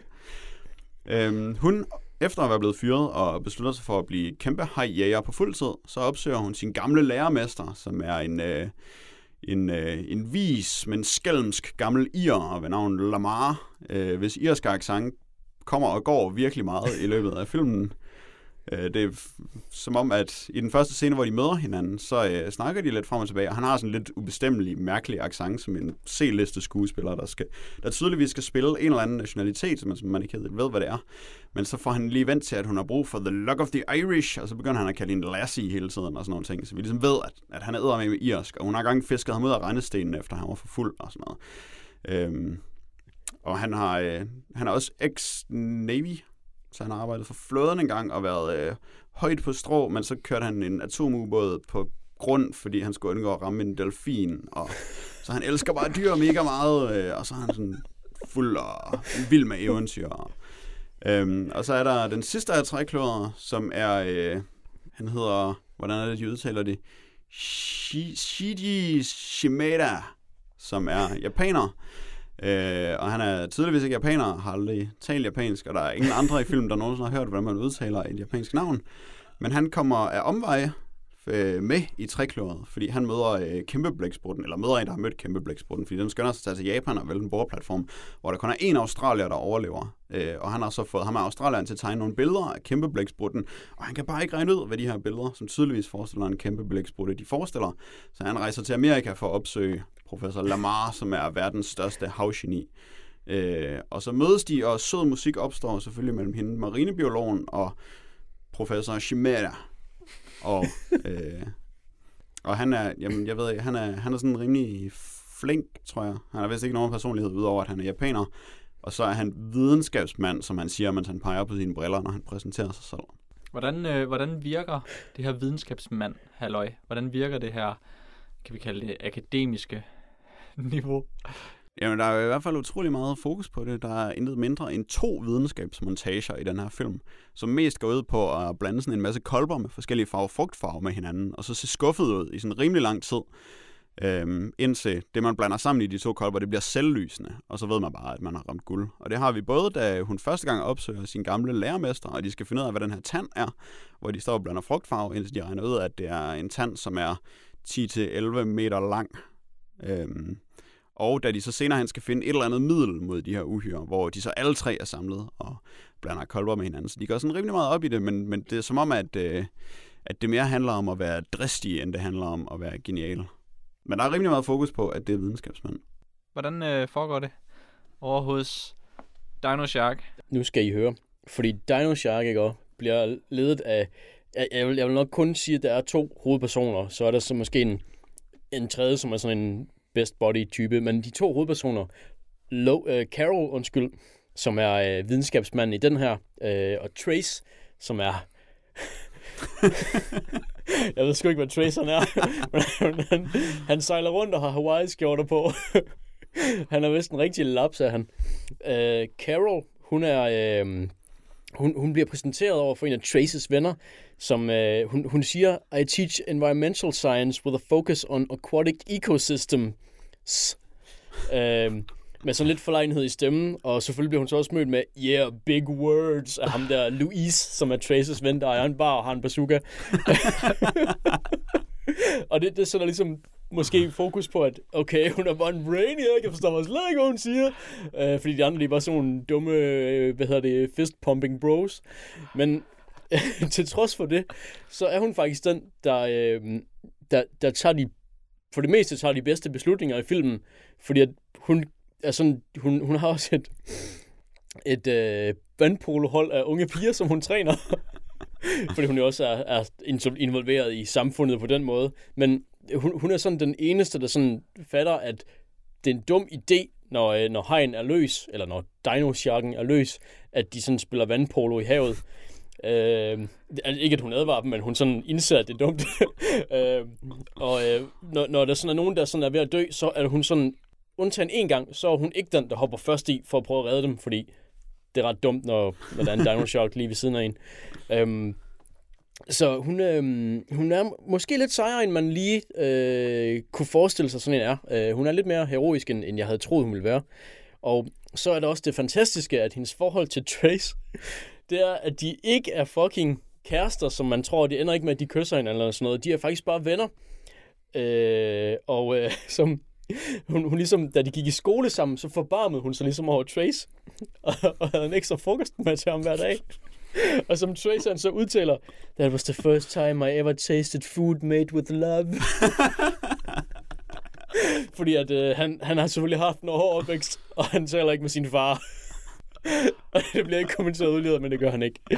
Så hvor hun måske er sådan lidt atypisk i forhold til, hvor, hvor stereotyp hun kunne være, så er Trace alle de stereotyper med sådan en dum sejlebro, som man forestiller sig, han kan være. Yes, du nævner lige, at du nævner, at der er andre. Altså, hvad er det for en klikke? Hvad er det for en kultur, den her film, den, øh, ja. øh, den drejer rundt om? Øh, jamen, de har jo sådan en sådan lidt sådan sejler-kultur-agtig ting, øh, med nogle, ja, bare nogle fester på stranden, og ja, yeah, kom vi svømmer og sådan noget, og de har det bare helt vildt hyggeligt dernede i Mexico et sted.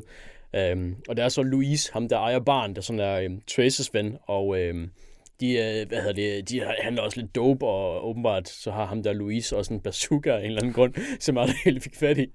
øhm, men øh, det er sådan en, øh, ja, sådan en, øh, sådan en god øh, surfer, og ikke helt surfer, men, men sådan en god øh, afslappet bayou-stemning nærmest, som, øh, som den klike, den holder sig. Det lyder jo super spændende, Dan. ja.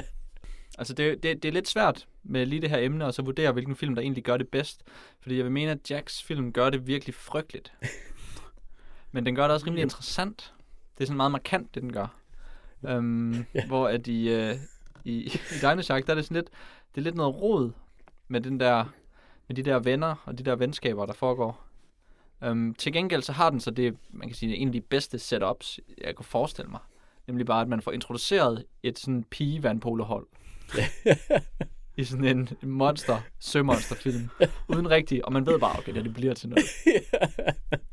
Og det, så det synes jeg sådan, det er rimelig genialt, men det kan måske ja. være, at du kan høste øh, øh, gevinsten af det et, et andet sted i den her, i den her konkurrence, fordi at igen, så vil jeg, jeg måske sige, at Jack, han, øh, han, han, han vinder altså her. Jeg synes, at det var, det var spændende at se øh, dynamikken blandt de her alle tre fuldstændig utroværdige videnskabsfolk.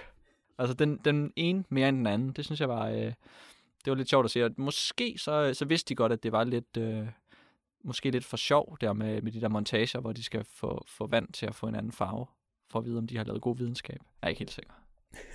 det er jo lige det. Ja.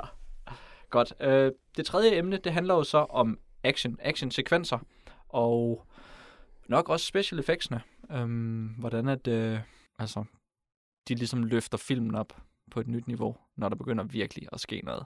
Hvordan øh, fungerer det, Jack? Jeg har virkelig ondt af Dan, hvis jeg vinder den her. Fordi de er så frygtelige, de actionsekvenser, der er i den her film. Øhm, der er meget få af dem, hvor der rent faktisk sker noget. De har, øh, de har fået 3D-renderet en hej, eller måske filmet en hej, jeg er faktisk ikke helt sikker, der svømmer forbi et kamera. Øhm, og når hegn den så angriber, for eksempel sådan et stort militærskib, så har de bare det her med hegn, der sejler forbi et kamera, og så spejler de billedet, så den flyver forbi den anden side, så spejler det, så flyver den forbi den anden side, så ser man skibet ind imellem, der skyder i en anden retning. Øh, som tydeligvis bare er sådan en båd, der er filmet, og så har de lavet sådan noget CGI-ild ud af kanonerne på den, og så skyder den i den forkerte retning. Øh, og så er der sådan en masse folk, der står i øh, de samme kontrolrum hele tiden, uanset om de er på sådan en, øh, en japansk ubåd, eller om de står på et amerikansk hangarskib, eller hvor de er hen, så står de i det samme kontrolrum, hvor de har sådan noget frygteligt rødt og grønt lys, og så står de og, øh, og råber helt vildt og lader som om, at der sker noget spændende, mens Heinzen sejler forbi. Øhm, der er et, øh, et øjeblik, hvor øh, blæksprutten, den løfter sin tentakler op og griber fat i øh, en bordplatform, og så klipper man væk fra det, så der, ikke, øh, der sker ikke rigtig noget. Og så øh, når øh, kæmpeblæksprutten skal dræbe en ubåd, for eksempel, så tager den bare i sin fangarm og ryster den lidt. Og i det sidste episke opgør mellem hegn og blæksprutten, så tager den bare sin hegn og ryster den lidt. Og så får den bidt nogle tentakler af, indtil den dør. Øhm, men der er sådan, der er, øh, the money shot i den her film, som vist også var det, traileren blev brændt på internettet for, det er, at på et tidspunkt, så tager den her hejs, hopper den op i luften, og så øh, bider den sådan en stor jumbojet, der kommer flyvende i luften, så den eksploderer og styrter ned i havet med den. Øh, og det er en virkelig god idé, men det er også virkelig, virkelig frygteligt udført, hvor øh, man ser det sådan inden fra flyet, hvor de sidder og, øh, og så har de en hyggelig tur, hvor de skal sætte deres sæder op, fordi nu skal de snart til landing. Øh, og så er der en fyr, der lige skal nå fortælle, at han skal gifte om to dage, og så kigger han ud af vinduet, og så råber han, oh shit, og så kigger man ud af vinduet, og så kommer hajen sådan op imod ham, og så klipper man til noget udefra, og så bliver det hele sådan noget mærkeligt sløret 3D-grafik, der sådan lidt forsvinder i en eksplosion, og lidt forsvinder i, at flyet er lavet med vandfarver eller sådan noget, og så rammer hajen det, og det eksploderer, eller et eller andet. Og så, så kan man godt se, at der er en god idé der måske, men det er virkelig forfærdeligt udført, og det er det eneste, der er tæt på at være spændende i filmen. Øh, I modsætning til, at de bruger virkelig lang tid på bare at være inde i deres kontrolrum, og så sejler de rundt under havet, og så er der måske noget efter det, men man ser ikke noget i sammenhæng, så man har ikke øh, nogen fornemmelse af, hvor tæt noget er på hinanden, eller hvor spændende det egentlig er. Der er mest bare folk, der råber, at nu er det godt nok spændende, og det er ikke særlig spændende. Det lyder rimelig dårligt. Hvordan øh, gik det hos øh, Dino Shark? Øhm, jamen, det, jeg var øh, overrasket over nogle af tingene. Nogle af de ting, de prøvede at gøre i hvert fald. Det er jo, øh, når Rita, hun dør, som er deres motivation for, nu skal de ud og finde den hej. Det er ikke en hej, men alligevel. øhm, der, øh, hun er jo så sådan en bikini-babe, der er ude at svømme, og så kan de ikke få kontakt med hende. Og hvor er hun og sådan noget? Og så når øh, hegn, den, eller dino-sharken, den ligesom kommer og bider hende midt over, så skyller hendes overdel op på land. Og den er godt nok helt vildt lang, hendes overdel. og hun har godt nok fået en smal talje. og muligvis har hun sådan tarme i stedet for hofteskåle. Men altså, hun er... De har virkelig prøvet på, at, at hun er en halv person, der ligger og er død med tarme ud. Altså. og det synes jeg alligevel, det var... Øhm, det, det, det kunne jeg godt lide, at de prøvede på der. Øhm, og der er også øh, nogle af de der øh, folk i vandet, der, øh, der bliver snuppet af en hej. Der er øh, nogle af de der sådan nærmest ukendte venner. De har Steve og Lois, som der er rige eller et eller andet. Øh, de, haha, de har sådan en scene, hvor han lige smider Lois i vandet, øh, fordi det er det gør de, fordi de har det sjovt. Og så er Dino Sharken selvfølgelig i vandet, og så bliver hun også bidt midt over. Og så, ah, så prøver han sådan ligesom at redde hende op, og så hiver hun ligesom ham med ned, selvom hun kun er halv eller sådan noget. Men hun er også halv i hvert fald. Og det ser man ned fra, fra vandet af, hvor der sådan er blod og ingen ben og sådan noget. Det, det, der er nogle halve mennesker der, hvor, hvor de slipper... Øhm, hvor intentionen er god i hvert fald. Øh, og så er det jo et... et øh, altså, der er, jo også, der er jo også andre drab, hvor, hvor den her Dino Shark, den hopper op og, og bider fat i folk. Der er for eksempel ham, øh, den øh, alt for glade mand, og det var her, hvor jeg var øh, overrasket over, den er fra 2012, fordi han har et kæmpestort kamera, han filmer med, mens han sådan er, øh, hvad hedder det, sådan wind, windsurfer fra sådan et fly, eller jetski surfer, eller hvad han nu gør, hvor han er på sådan, ja, bag sådan en jet, øh, kitesurfer, det det, hedder, ja. Hvor han er sådan bag, bag sådan en speedbåd, og så hænger han så. Og så, så, så filmer han sådan og er helt glad og sådan noget. Øhm, og så, så ser man så sådan en dude, der kommer for, forbi på sådan en, øh, på sådan en jetscooter. Øhm, eller vandskutter, eller hvad det hedder. Og så, øh, selvfølgelig, så ser han selvfølgelig hajfinden bag ham, og så, ah, ah, pas på, der er en hej, og så, ah, ah, han vinker bare, fordi han kan ikke høre, hvad han siger.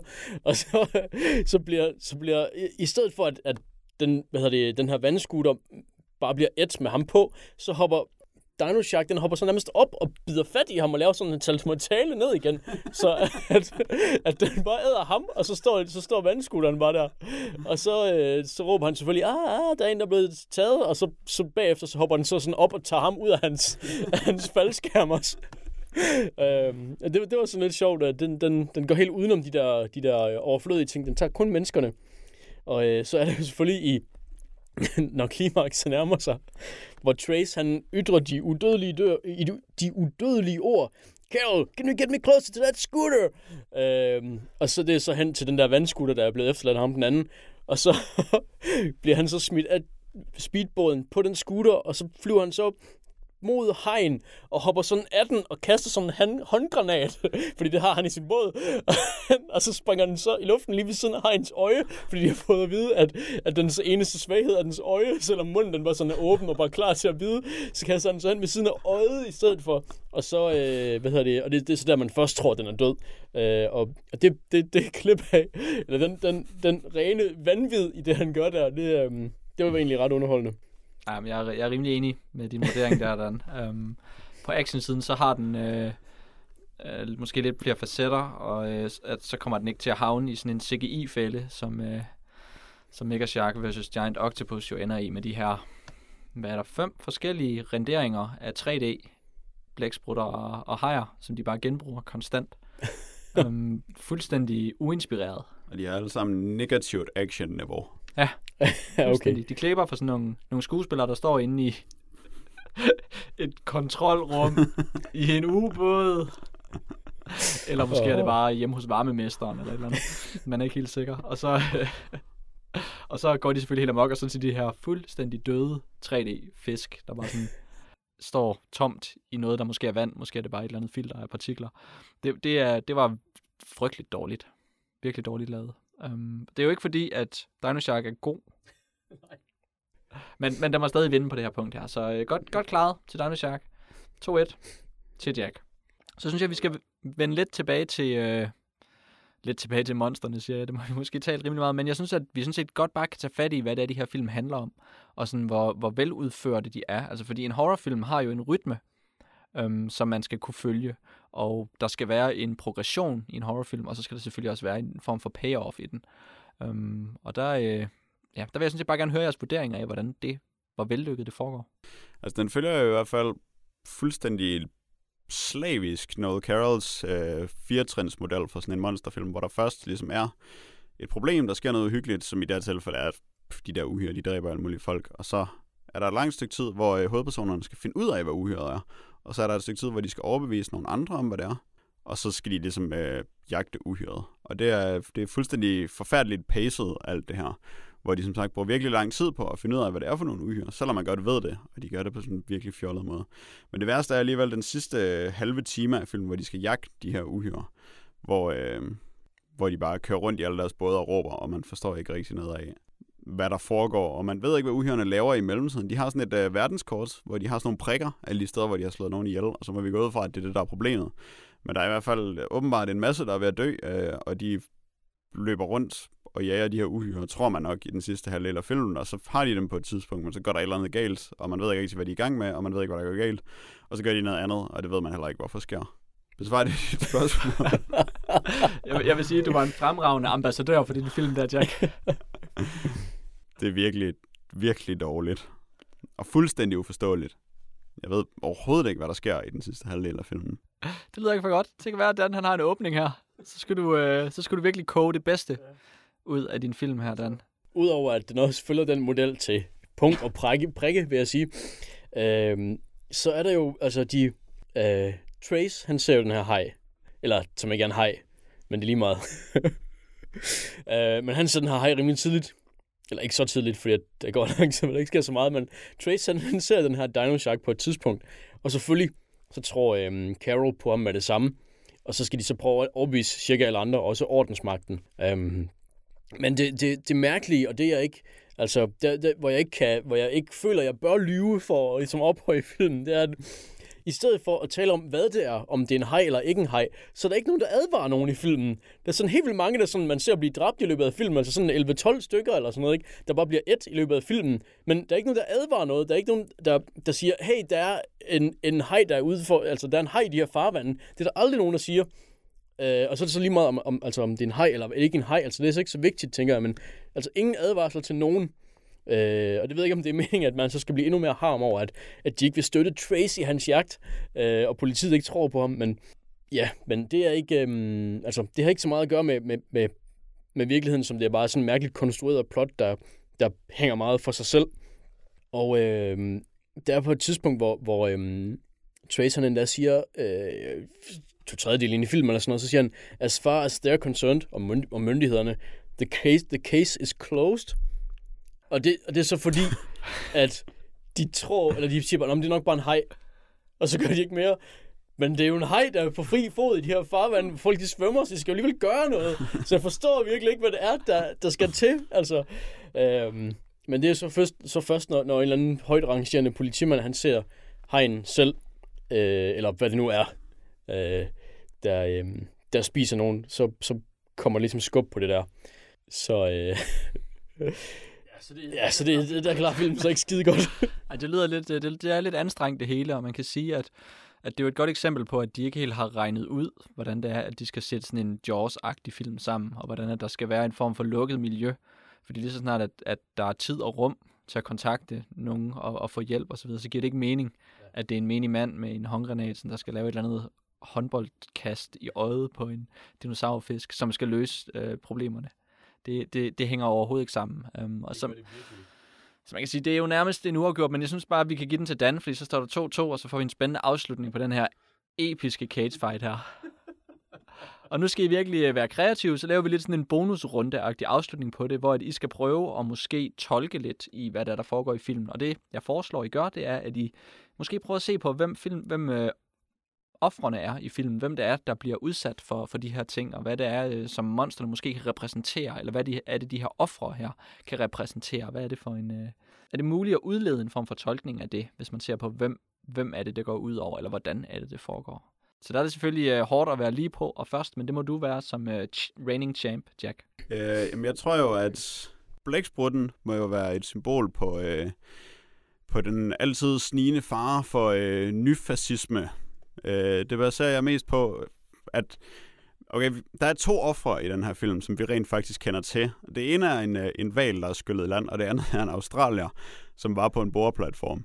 Og ham her, australieren, han bliver straks taget til fange af, af den japanske regering, og her ser vi selvfølgelig parallellen mellem øh, seafood, blæksprutter, altså hvem andre end japanerne er skøre nok til at spise en blæksprutte for eksempel, øh, og den japanske regering, som straks tager ham i sine fangarme, og ikke engang vil lade ham øh, se tv, og øh, fortæller hele verden og hans familie, at han er død. Ham her, den stakkels australier. øhm, så det må jo være det, øh, det blæksprutten repræsenterer. Øh, og så er hegn vel finanskriser. øh, fordi øh, Den repræsenterer øh, vores nuværende gældsbaserede økonomiske system, der ligesom en hej er nødt til at svømme hele tiden for at holde sig i live. Så øh, vores inflationsbaserede økonomi nødt til hele tiden at generere mere gæld for at holde sig i live, indtil øh, den stod sammen med nogen form for kontrol, som kunne være en kæmpe blæksprutte, der symboliserer øh, den fascistiske japanske regering. Øh, og så har de en kamp til døden, indtil kun øh, velmenende marinebiologer er til os og sidder på stranden og er blevet kærester. En, en sølvpapirs hat dal langsomt ned på Jacks hoved, som han, han fremsagde sin, uh, sin tolkning af Mega Shark vs. Giant Octopus, hvor at, uh, i, i en episk finale kvaler fascisten, fascismen jo uh, det korrupte banksystem og frigør individet.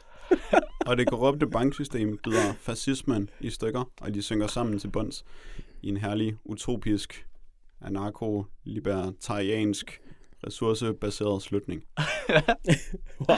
Okay, dig Thumbs up. Vi har jo øh, i Dino Shark øh, en slutning, der er ligesom starten. Øh, nemlig at endnu en klump is falder af, og der kommer endnu en lille fisk lige hen imod kameraet, meget truende. Øh, og det siger noget om den her cykliske natur, tror jeg, som, øh, som filmen har. Øh, som, øh, jeg ved ikke, om, om, det, om det er som, som hele øh, mennesket har, eller om det bare er, at de er bange for, at der er noget is, der smelter på grund af oppe i polerne på grund af forurening. Men eftersom den ikke kommer ind på noget som helst med forurening ellers, så går ud fra, at det er sådan en, en mere filosofisk kommentar til, til menneskets tilstand, måske. Øh, og der er også et, et, et øh, noget, jeg synes, der var meget interessant, det var, at de lægger meget tryk på, at de skal finde ud af, hvad det er, før de kan slå det ihjel, eller før de overhovedet kan advare nogen øh, af en eller anden grund.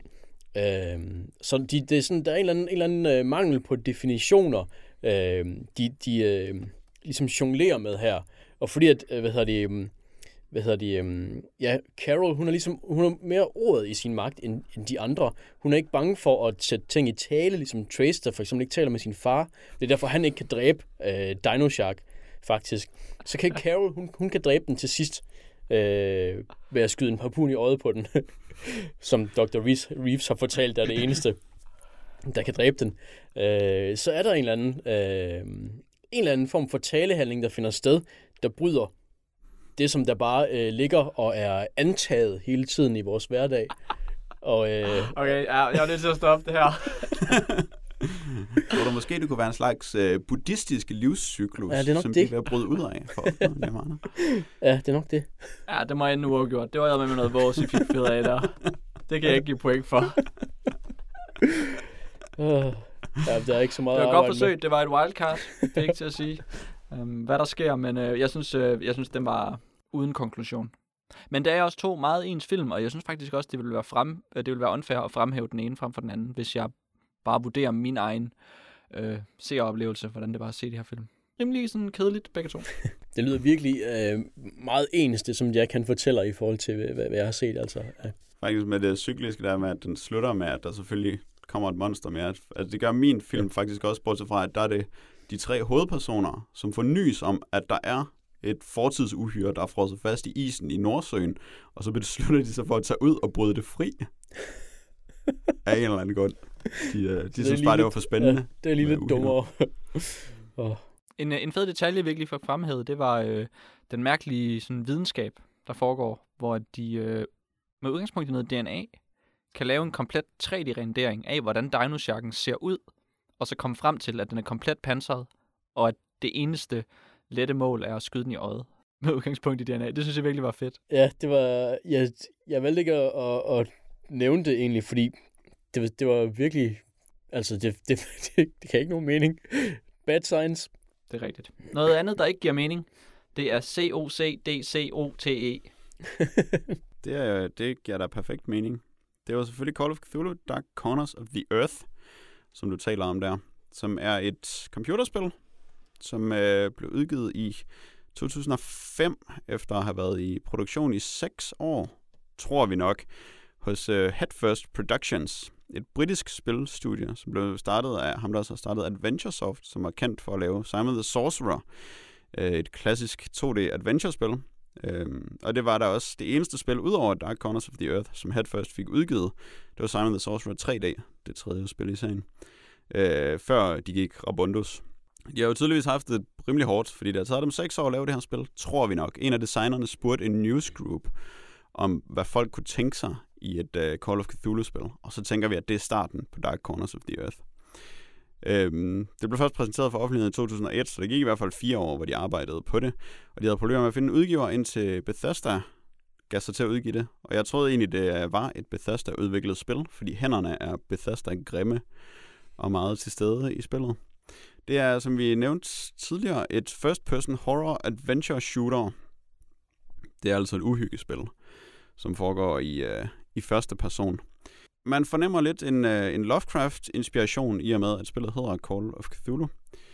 Øhm, og det lever det også ret hurtigt op til, når man starter spillet, hvor man øh, spiller Jack Walters, som er en detektivtype, der i 1915 tager ud for at undersøge onkels skumle hus og finder onkels skumle kult inde i det, og bliver på en eller anden måde drevet til vanvid og tilbringer de næste syv år på en galeanstalt indtil 1922, hvor øh, vi ligesom overtager kontrollen med ham, og øh, hvor han bliver hyret til at tage til en lille by, som jo lyder utrolig hyggelig, ved navn Innsmouth, for at øh, redde en ung mand, der arbejder i den by.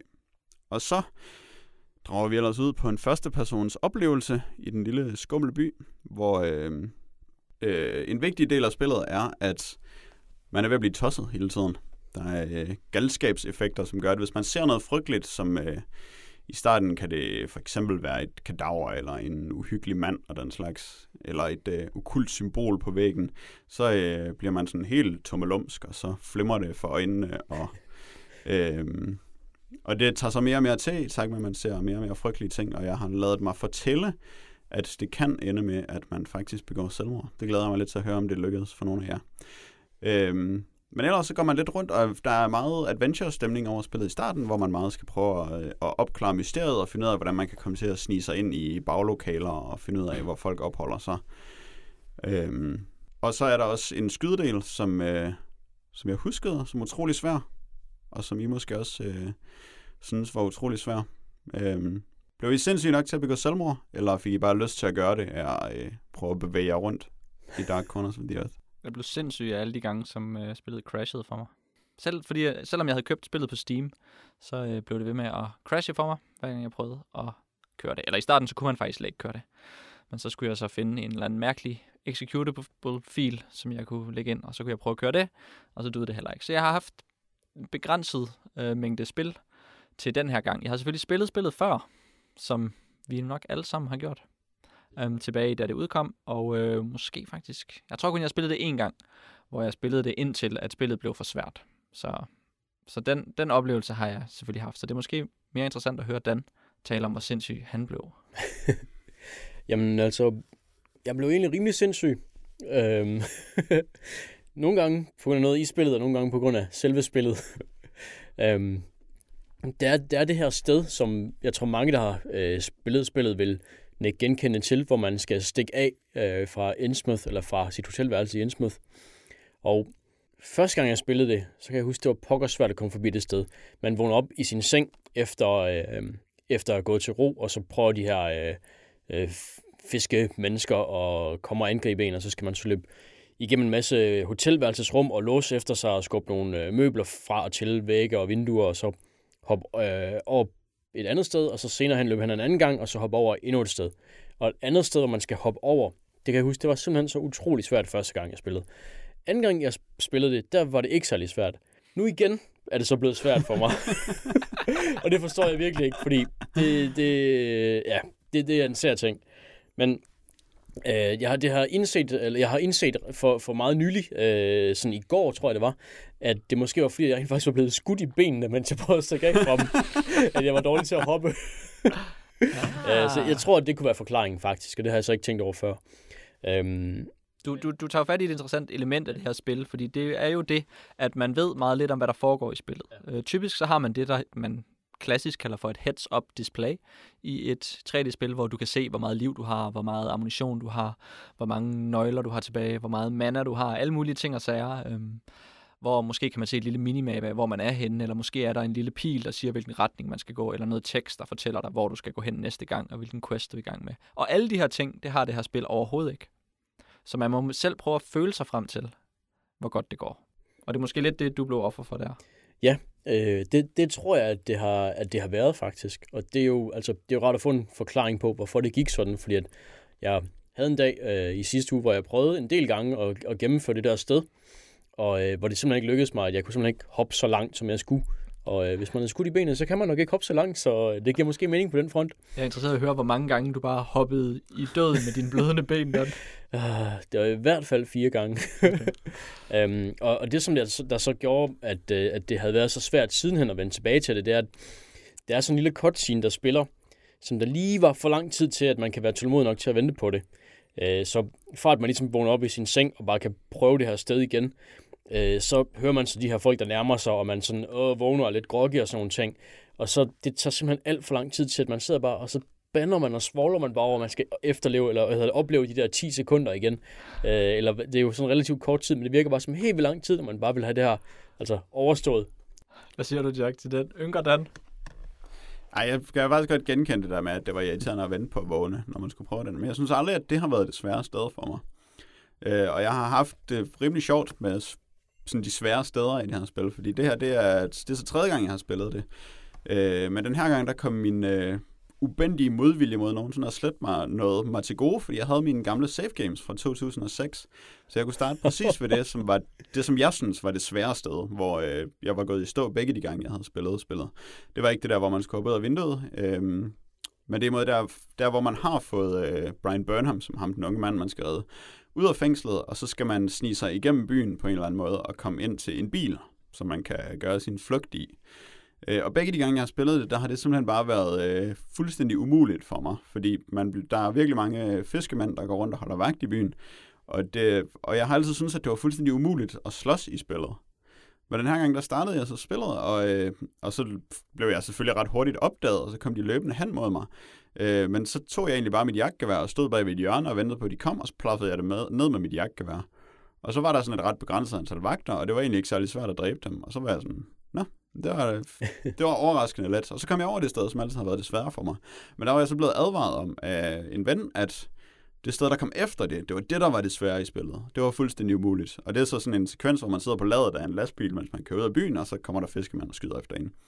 Øh, og det var mega let. Det brugte jeg to forsøg på. Øh, og det første forsøg var bare, fordi jeg ikke kunne høre, hvad han råbte til mig, jeg skulle gøre. Så jeg stod bare og plaffede fiskemanden ned, indtil der kom for mange af dem. Men øh, der kunne man bare sætte sig i dækning, og så er det rimelig let at flygte fra byen på den måde.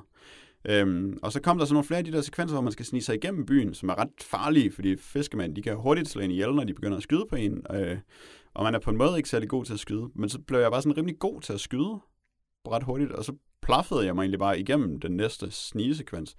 Og så var det meget lettere bare at plaffe ting ned, end jeg huskede. Så den her gang synes jeg faktisk ikke, at spillet har været særlig svært, hvor jeg husker det som ekstremt svært. Mm. Men du har måske også været velforberedt den her gang. Man kan sige, en af de ting, der ligger i det her spil, som jeg var inde på før med, at du, øh, du, du får en anden form for input. Ikke? Du skal ligesom have øjne og ører åbne for at vide, hvad der foregår. Ikke? Når du smækker en dør i, så skal du lige holde øje med, at der sidder en hængelås helt op i toppen af den her dør, så, eller ikke en hængelås, en skydelås, så man lige kan skyde den ind, og så, øh, og så er den her dør låst. Eller man skal lægge mærke til de input, der kommer. Måske så mumler ens karakter nogle ting indimellem, som giver en et clue om, hvad man skal gøre, eller andre folk råber ting til dig. Um, og det er vel bare det, som man skal være sådan på vagt overfor. Det er vel en anden måde at spille, end man er vant til. Ja, det er, altså, det er rigtigt, og det er jo en ret god oplevelse, man, øh, som spillet giver en på den måde. Det passer også meget godt sammen med, at fordi der er det her øh, gå fra forstanden system, øh, så er der nogle ting, som spillet kan manipulere med, som for eksempel, hvad man, øh, også hvad man går rundt og hører, som du siger, man mumler meget med sig selv, og det gør man sådan mere og mere, jo mere tosset man bliver. Øhm, og lige pludselig så kan der være lyde, som, øh, som ikke er der i virkeligheden, når der er små piger, der væsker ting til en og sådan noget, som er helt vildt uhyggeligt. Og jeg tror også lidt, at det er det, at den første del af spillet, er vi, jeg synes virkelig, at den er god og stemningsfuld og uhyggelig, hvor man kommer ind i den her by, og man omgås alle de her folk, som man udmærket godt ved er fiskemand, fordi man har læst Lovecraft. Øh, og man ved godt, at man kommer på højkant, på, på kant med dem på et eller andet tidspunkt. Men så skal man stadigvæk gå rundt og undersøge byen og sådan øh, være øh, og bare indgå i det der miljø. Det er virkelig øh, stærkt og stemningsfuldt, og det gør også, at når man så øh, endelig begynder, kommer i konflikt med dem, så er man virkelig sådan bange, og det gør en dårlig til at skyde i spillet, og øh, man har alt for meget respekt for alting, og det gør spillet virkelig svært. Og her der springer jeg så ligesom over den stemningsfulde intro, og, øh, og startede et sted, hvor der stadig er sådan lidt stemning tilbage. Og så nåede jeg virkelig til den, øh, den del af spillet, hvor øh, stemningen fuldstændig forsvandt, hvor det er, øh, der er en af banerne, som er nok det kedeligste af alt, hvad man kan lave i et first-person shooter-spil. Det er en fabrik, som man skal gå igennem og skyde på. Og det er virkelig, øh, så var det hele bare sådan drænet ud af spillet, og så havde man lidt vendt sig til, hvordan man skød, og så var det ret let bare at skyde ting og løbe. Og, øh, så der kørte det meget sporet. Men i starten der er det en rigtig god øh, sammenhæng mellem det der med, at man skal følge med i, øh, om man er blevet skudt i benet for eksempel, og øh, man skal være opmærksom på, hvor sindssyg man er, så man ved, om det, som man hører lige nu, det er noget, man skal reagere og være på vagt overfor, eller om det er bare, fordi man er tosset. Men altså, sværhedsgraden er jo så en af de, en af de ting, som der kommer op igen og igen med det her spil, og man kan måske sige, at det er noget, der lidt ligger til genren, hvis man, jeg ved ikke, om vi skal sammenligne det med sådan noget som Resident Evil eller Silent Hill, øhm, som jo også er kendt som værende svære spil, eller udfordrende spil, hvor man ligesom skal, der skal være en, en vis form for pinsel involveret i at kunne nyde de spil. Øhm, er, det, er, er, er det den tilgang, du havde til, til Dark Corners, eller, eller, eller hvad var det, der gjorde, at, at du ikke bare blev ved med at hoppe blødende i døden? ja, altså, jeg havde jo en erindring om, at det var rimelig svært. Øh, og det, det tror jeg også, at det var helt klart det, der gjorde, at jeg stoppede første gang med at spille det, at nå, det var åbenbart for svært for mig det her, eller et eller andet. Øh, men på den anden side, så har jeg jo også altid nægtet at vælge easy i sværhedsgraden. Så der er en eller anden ting med, at man, man har et, en, en selvopfattelse af, at man er i hvert fald medium til det her spil. um, og, øh, og det, det var jeg så også anden gang, jeg spillede det, men så her i tredje, tredje gang igen. Så der var måske nogle mekanikker, man ikke, man ikke husker særlig godt. Øh, som for eksempel det der med, hov, jeg måske skudt i benene, det der jeg er dårlig til at hoppe. Øhm, og, og så er der måske nogle, nogle ting, man skal sætte sig ind i igen, som det lyder som om, at Jack han så har sat sig ret godt ind i, eller haft en idé om øh, nu her, hvor han har spillet det. Og øh, hvis, man, hvis man ligesom husker de ting, og øh, ikke tænker, at man bliver holdt i hånden hvert, øh, for hvert skridt, man tager, ligesom man gør i, i, i rigtig mange spil i dag egentlig, af sådan nogle first-person-typer, øh, så, øh, så tror jeg måske godt, at man kan ja, hvad man kan sige, vende sig til spillets stil og, og opfatte de her præg, det sender. Mm. Ja, nu er vi jo interesseret i at høre, hvad payoffet er, Jack. Hvorfor skal man gå alle de her ting igennem? Jeg tror mest, man skal gå det igennem, fordi starten er så øh, god i spillet. Men som sagt, her efter jeg stoppede så øh, med at spille, fordi klokken var mange, øh, da jeg var færdig med fabriksbanen og, øh, og skulle i gang med angrebet på Devil Reef. Altså simpelthen, øh, altså, fordi det var ikke sådan særlig spændende længere. Øhm, der var stadig indimellem, der er jo sket et eller andet for vores hovedperson, som vi ikke helt ved, hvad er. Øh, og man har tit sådan nogle, øh, man bliver pludselig afbrudt af sådan nogle flashbacks, hvor man er tilbage på galanstalten. Øhm, og jeg kan ikke helt huske, om det hele tiden er mega uhyggeligt, eller om det sådan bliver mere og mere uhyggeligt. Men altså, det er sådan rimelig uhyggeligt på den der galaanstalt. Øh, der løber sådan blod ned ad væggen, og faktisk også blod ud af lamperne. Øh, så det er et rimelig slemt sted. Og så går man sådan hen ad gangen, øh, men når aldrig hen for enden af den og ser, hvad der er der. Selvom jeg begynder at kunne se sådan nogle tentakler igennem gitteret.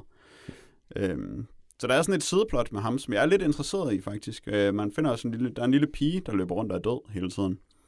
Øh, og som jeg nu er nået dertil, hvor jeg øh, nåede hen til hende og så, at hun var øh, dolket ihjel, og at hun sagde, at øh, hjælp mig, far. Øh, så man begynder måske at have på fornemmelsen, hvad der foregår. Men der er sådan et sideplot med ham, som er rimelig spændende. Men jeg synes virkelig, det er ærgerligt at lave en god gammel fabriksbane med sådan nogle øh, mm. rødbrune meter gange, som man bare skal trampe hen af, og så er der vagter, der går rundt og skyder på hinanden imellem. Altså, det, er ligesom, det er virkelig ligesom at spille Quake 2 igen. Mm. Og det passede overhovedet ikke ind, og det var slet ikke spændende alt den her tid. Det, virkede, det ønskede jeg virkelig bare skulle være overstået i en fart. Mm. Så det, det sugede måske sådan lidt kræfterne ud af mig. Men altså, jeg jeg er stadig spændt på, hvad der sker. Jeg synes, at jeg tænker, at de må have gemt noget af det der uhyggekrudt med øh, sådan pludselig at bare flytte ind et andet sted hen og lave alle de mærkelige lyde og få en til at se og høre ting og sådan noget. Jeg tænker, at de må have gemt et eller andet payoff med det til sidst. Og så synes jeg generelt, at når, de når, når man ikke laver sådan nogle ting med at være direkte konfronteret med en Shoggoth, som jo virkelig ligner øh, en 2005 3D Shoggoth. Ja, ja. Øh, det, er, som, det, er jo, det er jo ikke sådan det er jo ikke sådan vildt godt. Men når de laver bare øh, for eksempel de her kultrum, hvor øh, der bare er sådan en statue af Cthulhu, og så er der sådan nogle mærkelige reliefer og skrift på væggene og sådan noget, og, og så kommer der sådan noget hyggelig musik. Altså, dem, dem synes jeg er meget stemningsfulde, og jeg tænker, de må have gemt noget af den der andægtige stemning til et eller andet stort til sidst. Mm. Så det er jeg meget spændt på. Det kan jeg godt tænke mig noget Ja, de der øh, sådan nogle fodtrin, der lyder som om de kommer fra væsener fra en anden verden. Sådan meget Half-Life-agtige fodtrin, Mhm. mm-hmm. eller insekttrin, eller hvad vi skal kalde dem. Det er altid noget, der virker godt, synes jeg.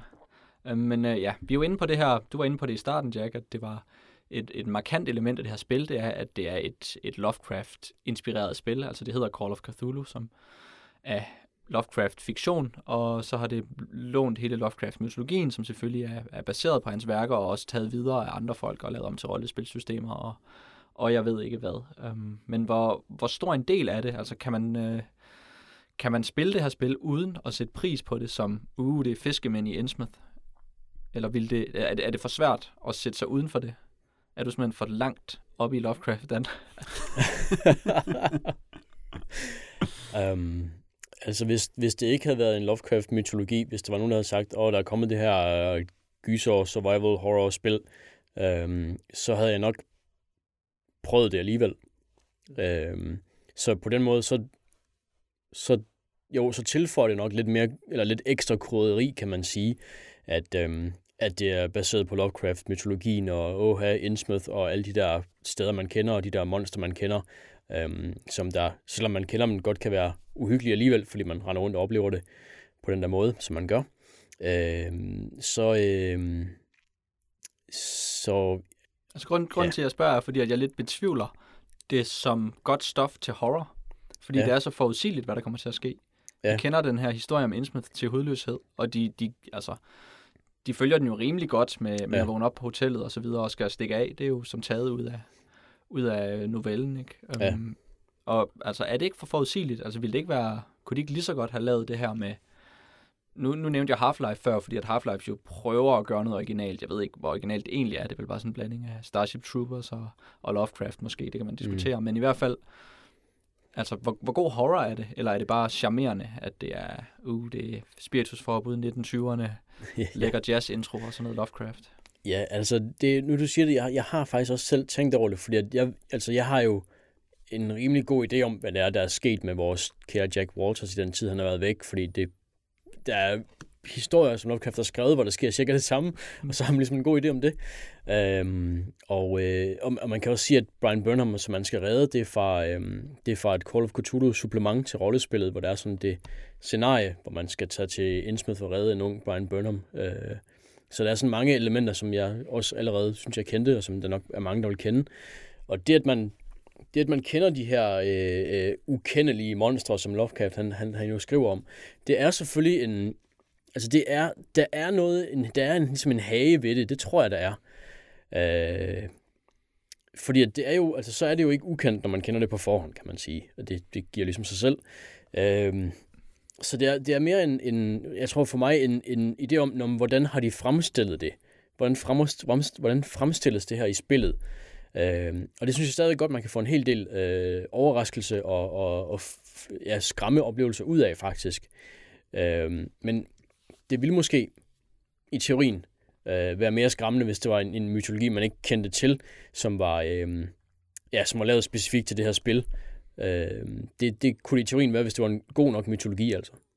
Altså man kan sige, der er noget af det mest hyggelige ved gyser, det er jo tit forventningen om, at der kommer et gys. Og den øh, har man jo i hvert fald her, fordi man ved, hvad der er uhyggeligt. Men jeg, jeg føler øh, faktisk ret stærkt, at det ville have været mere uhyggeligt, hvis jeg ikke kendte Lovecraft. Jeg ville lidt ønske, at Ja. jeg ikke kendte Lovecraft, når jeg spillede det. Bare fordi jeg synes, den der første skildring af byen er så, øh, den er så god, og man har ikke brug for at kende Lovecraft for at vide, at der kommer til at ske noget frygteligt her. Det er så tydeligt, når man kigger på buschaufførens ansigt, når man står i bussen, ja. At han bare er, der er bare et eller andet fuldstændig galt her, og alting knirker på den, forskellige, på den forkerte måde. Og der er det der i, i rigtig mange af banerne, hvor man sådan klipper ud af sig selv pludselig, og så er man sådan et eller andet, som følger efter en selv, øh, og holder øje med en selv, som er sådan virkelig, så føler man godt nok, at der er noget lige hælende på en. Jeg synes bare, at det, det er så effektivt opbygget, at jeg vil ønske, at jeg vidste mindre om, hvad der kommer til at ske. Så jeg, øh, jeg er helt klar på den del af holdet, som ville ønske, at det ikke var Lovecraft, men at det havde været et eller andet, som at de kunne have fundet på et eller andet originalt og lave lige så effektivt. Det ville være fedt. Um, action og sneaking blandet sammen, uden at man rigtig får at vide, hvad man skal gøre. Det var sådan lidt det, jeg fik ud af det, du sagde, Jack. er det en, er det en god formel, eller hvordan tager man bare benene på nakken en gang imellem, og så løber man bare, hvad man kan med sin shotgun, eller prøver man at undgå folk? Hvordan ved man egentlig, hvad man skal gøre? Er det god gameplay? Jeg synes, altså, til at begynde med, i den øh, uhyggelige del af spillet, der synes jeg jo, det fungerede rigtig godt, at jeg ikke rigtig vidste, hvordan jeg skulle spille det, og jeg føler, at jeg var dårlig til alting. Det med snigdelen er måske, fordi jeg er dårlig til snigespil, og at skyde, det virker som om, at det er lidt svært at skyde i spillet. Så jeg synes egentlig, at det fungerede meget godt med at få en til at føle sig ret magtesløs over for sine omgivelser, og det var godt til at lave uhygge. Øhm, og så synes jeg jo, at det er dejligt, at nu, hvor jeg sådan ligesom har sådan mærket stemningen, og man har måske lige startet på en ny bane og har prøvet den nogle gange og er død og sådan noget, altså, så kan jeg sådan set meget godt lide, at jeg bare kan tage min shotgun og så bare spæne ud af garagen og løbe hen og plaffe folk ned. Øh, at det ligesom er en vej igennem det. Så jeg synes egentlig, jeg synes faktisk, at kombinationen fungerer ret godt. Og jeg synes, øh, det, det er et godt supplement til skydedelen, at der er det her med, at man får skader på ben og arme og sit hoved, der alle sammen påvirker en på forskellige måder, og som man nogle gange, for eksempel med sit ben, jeg gjorde det faktisk også, øh, da man skal flygte fra Shoggoth hen igennem sådan en lang gang, hvor jeg ikke kunne Mhm. forstå, hvordan man skulle være hurtig nok til at nå det. Og så opdagede jeg pludselig, at det var, fordi jeg var blevet dasket i benet. Er det noget med, at du kan gå ind i et menusystem, og så kan du se på dine skader? Og man kan se, sit, når man går ind i sit uh, inventory, så kan man se et billede af sig selv og en lille liste over, hvordan man er kommet til skade og sådan noget. Og så kan man vælge, om det skal syes og forbindes, og så skal man have alle de forskellige medical supplies. Så der er, det, det er lidt lige overkompliceret, hvordan man kurerer det, men ideen er sådan set ret god, netop fordi, at det laver sådan nogle, øh, nogle handicap, som er helt håndgribelige, som passer godt ind i det her med, at det hele er meget håndgribeligt, og der er ikke noget med, at øh, der kommer sådan en lille tekst med øh, tryk på den her knap for at bruge døren og sådan noget. Altså der er bare, man kan bare se, at der er en slå på den, og den kan man slå til og fra. Øhm, så på den måde, der gør det system, det passer meget godt med, det passer meget godt til, til hele helheden. Mm. Ja, det er næsten sådan dungeon crawl-agtigt, med at man bare skal kigge, hvad man kan på vane, og se, om der er en lille bitte knap. Altså, der er vel et puzzle-element der, som de har prøvet at... Puzzle-adventure-spil, som de har prøvet at bygge ind i det her action snige horror-spil. Ja, det tror jeg, at de har haft nogle øh, investigation-ting, man skal gøre. Ja. Ligesom man kunne forestille sig i, i selve rollespillet. Øh, Det bliver næsten sådan en hel horror-simulator, som der skal have det hele med, ikke? Ja. Um, og så ikke rigtig have så meget med alligevel.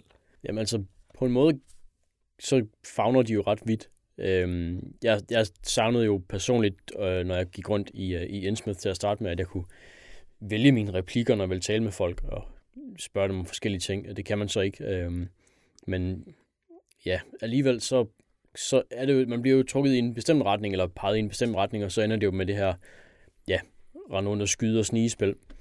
Øh, og som, ja, som intro til det, så synes jeg stadigvæk, det var, det, det var en ret stemningsfuld øh, rejse til Innsmouth, og hvordan man gik og oplevede byen, og, øh, og de her, den her øh, øh tunge atmosfære om, at snart så sker der noget slemt, og man kan give Bumsen lidt, øh, lidt sprut for at høre mere om hans, hans forfærdelige by, og hvad der er sket der og sådan noget. Altså. Hør mere om, hvor meget den her Voyager doomed. Ja, ja.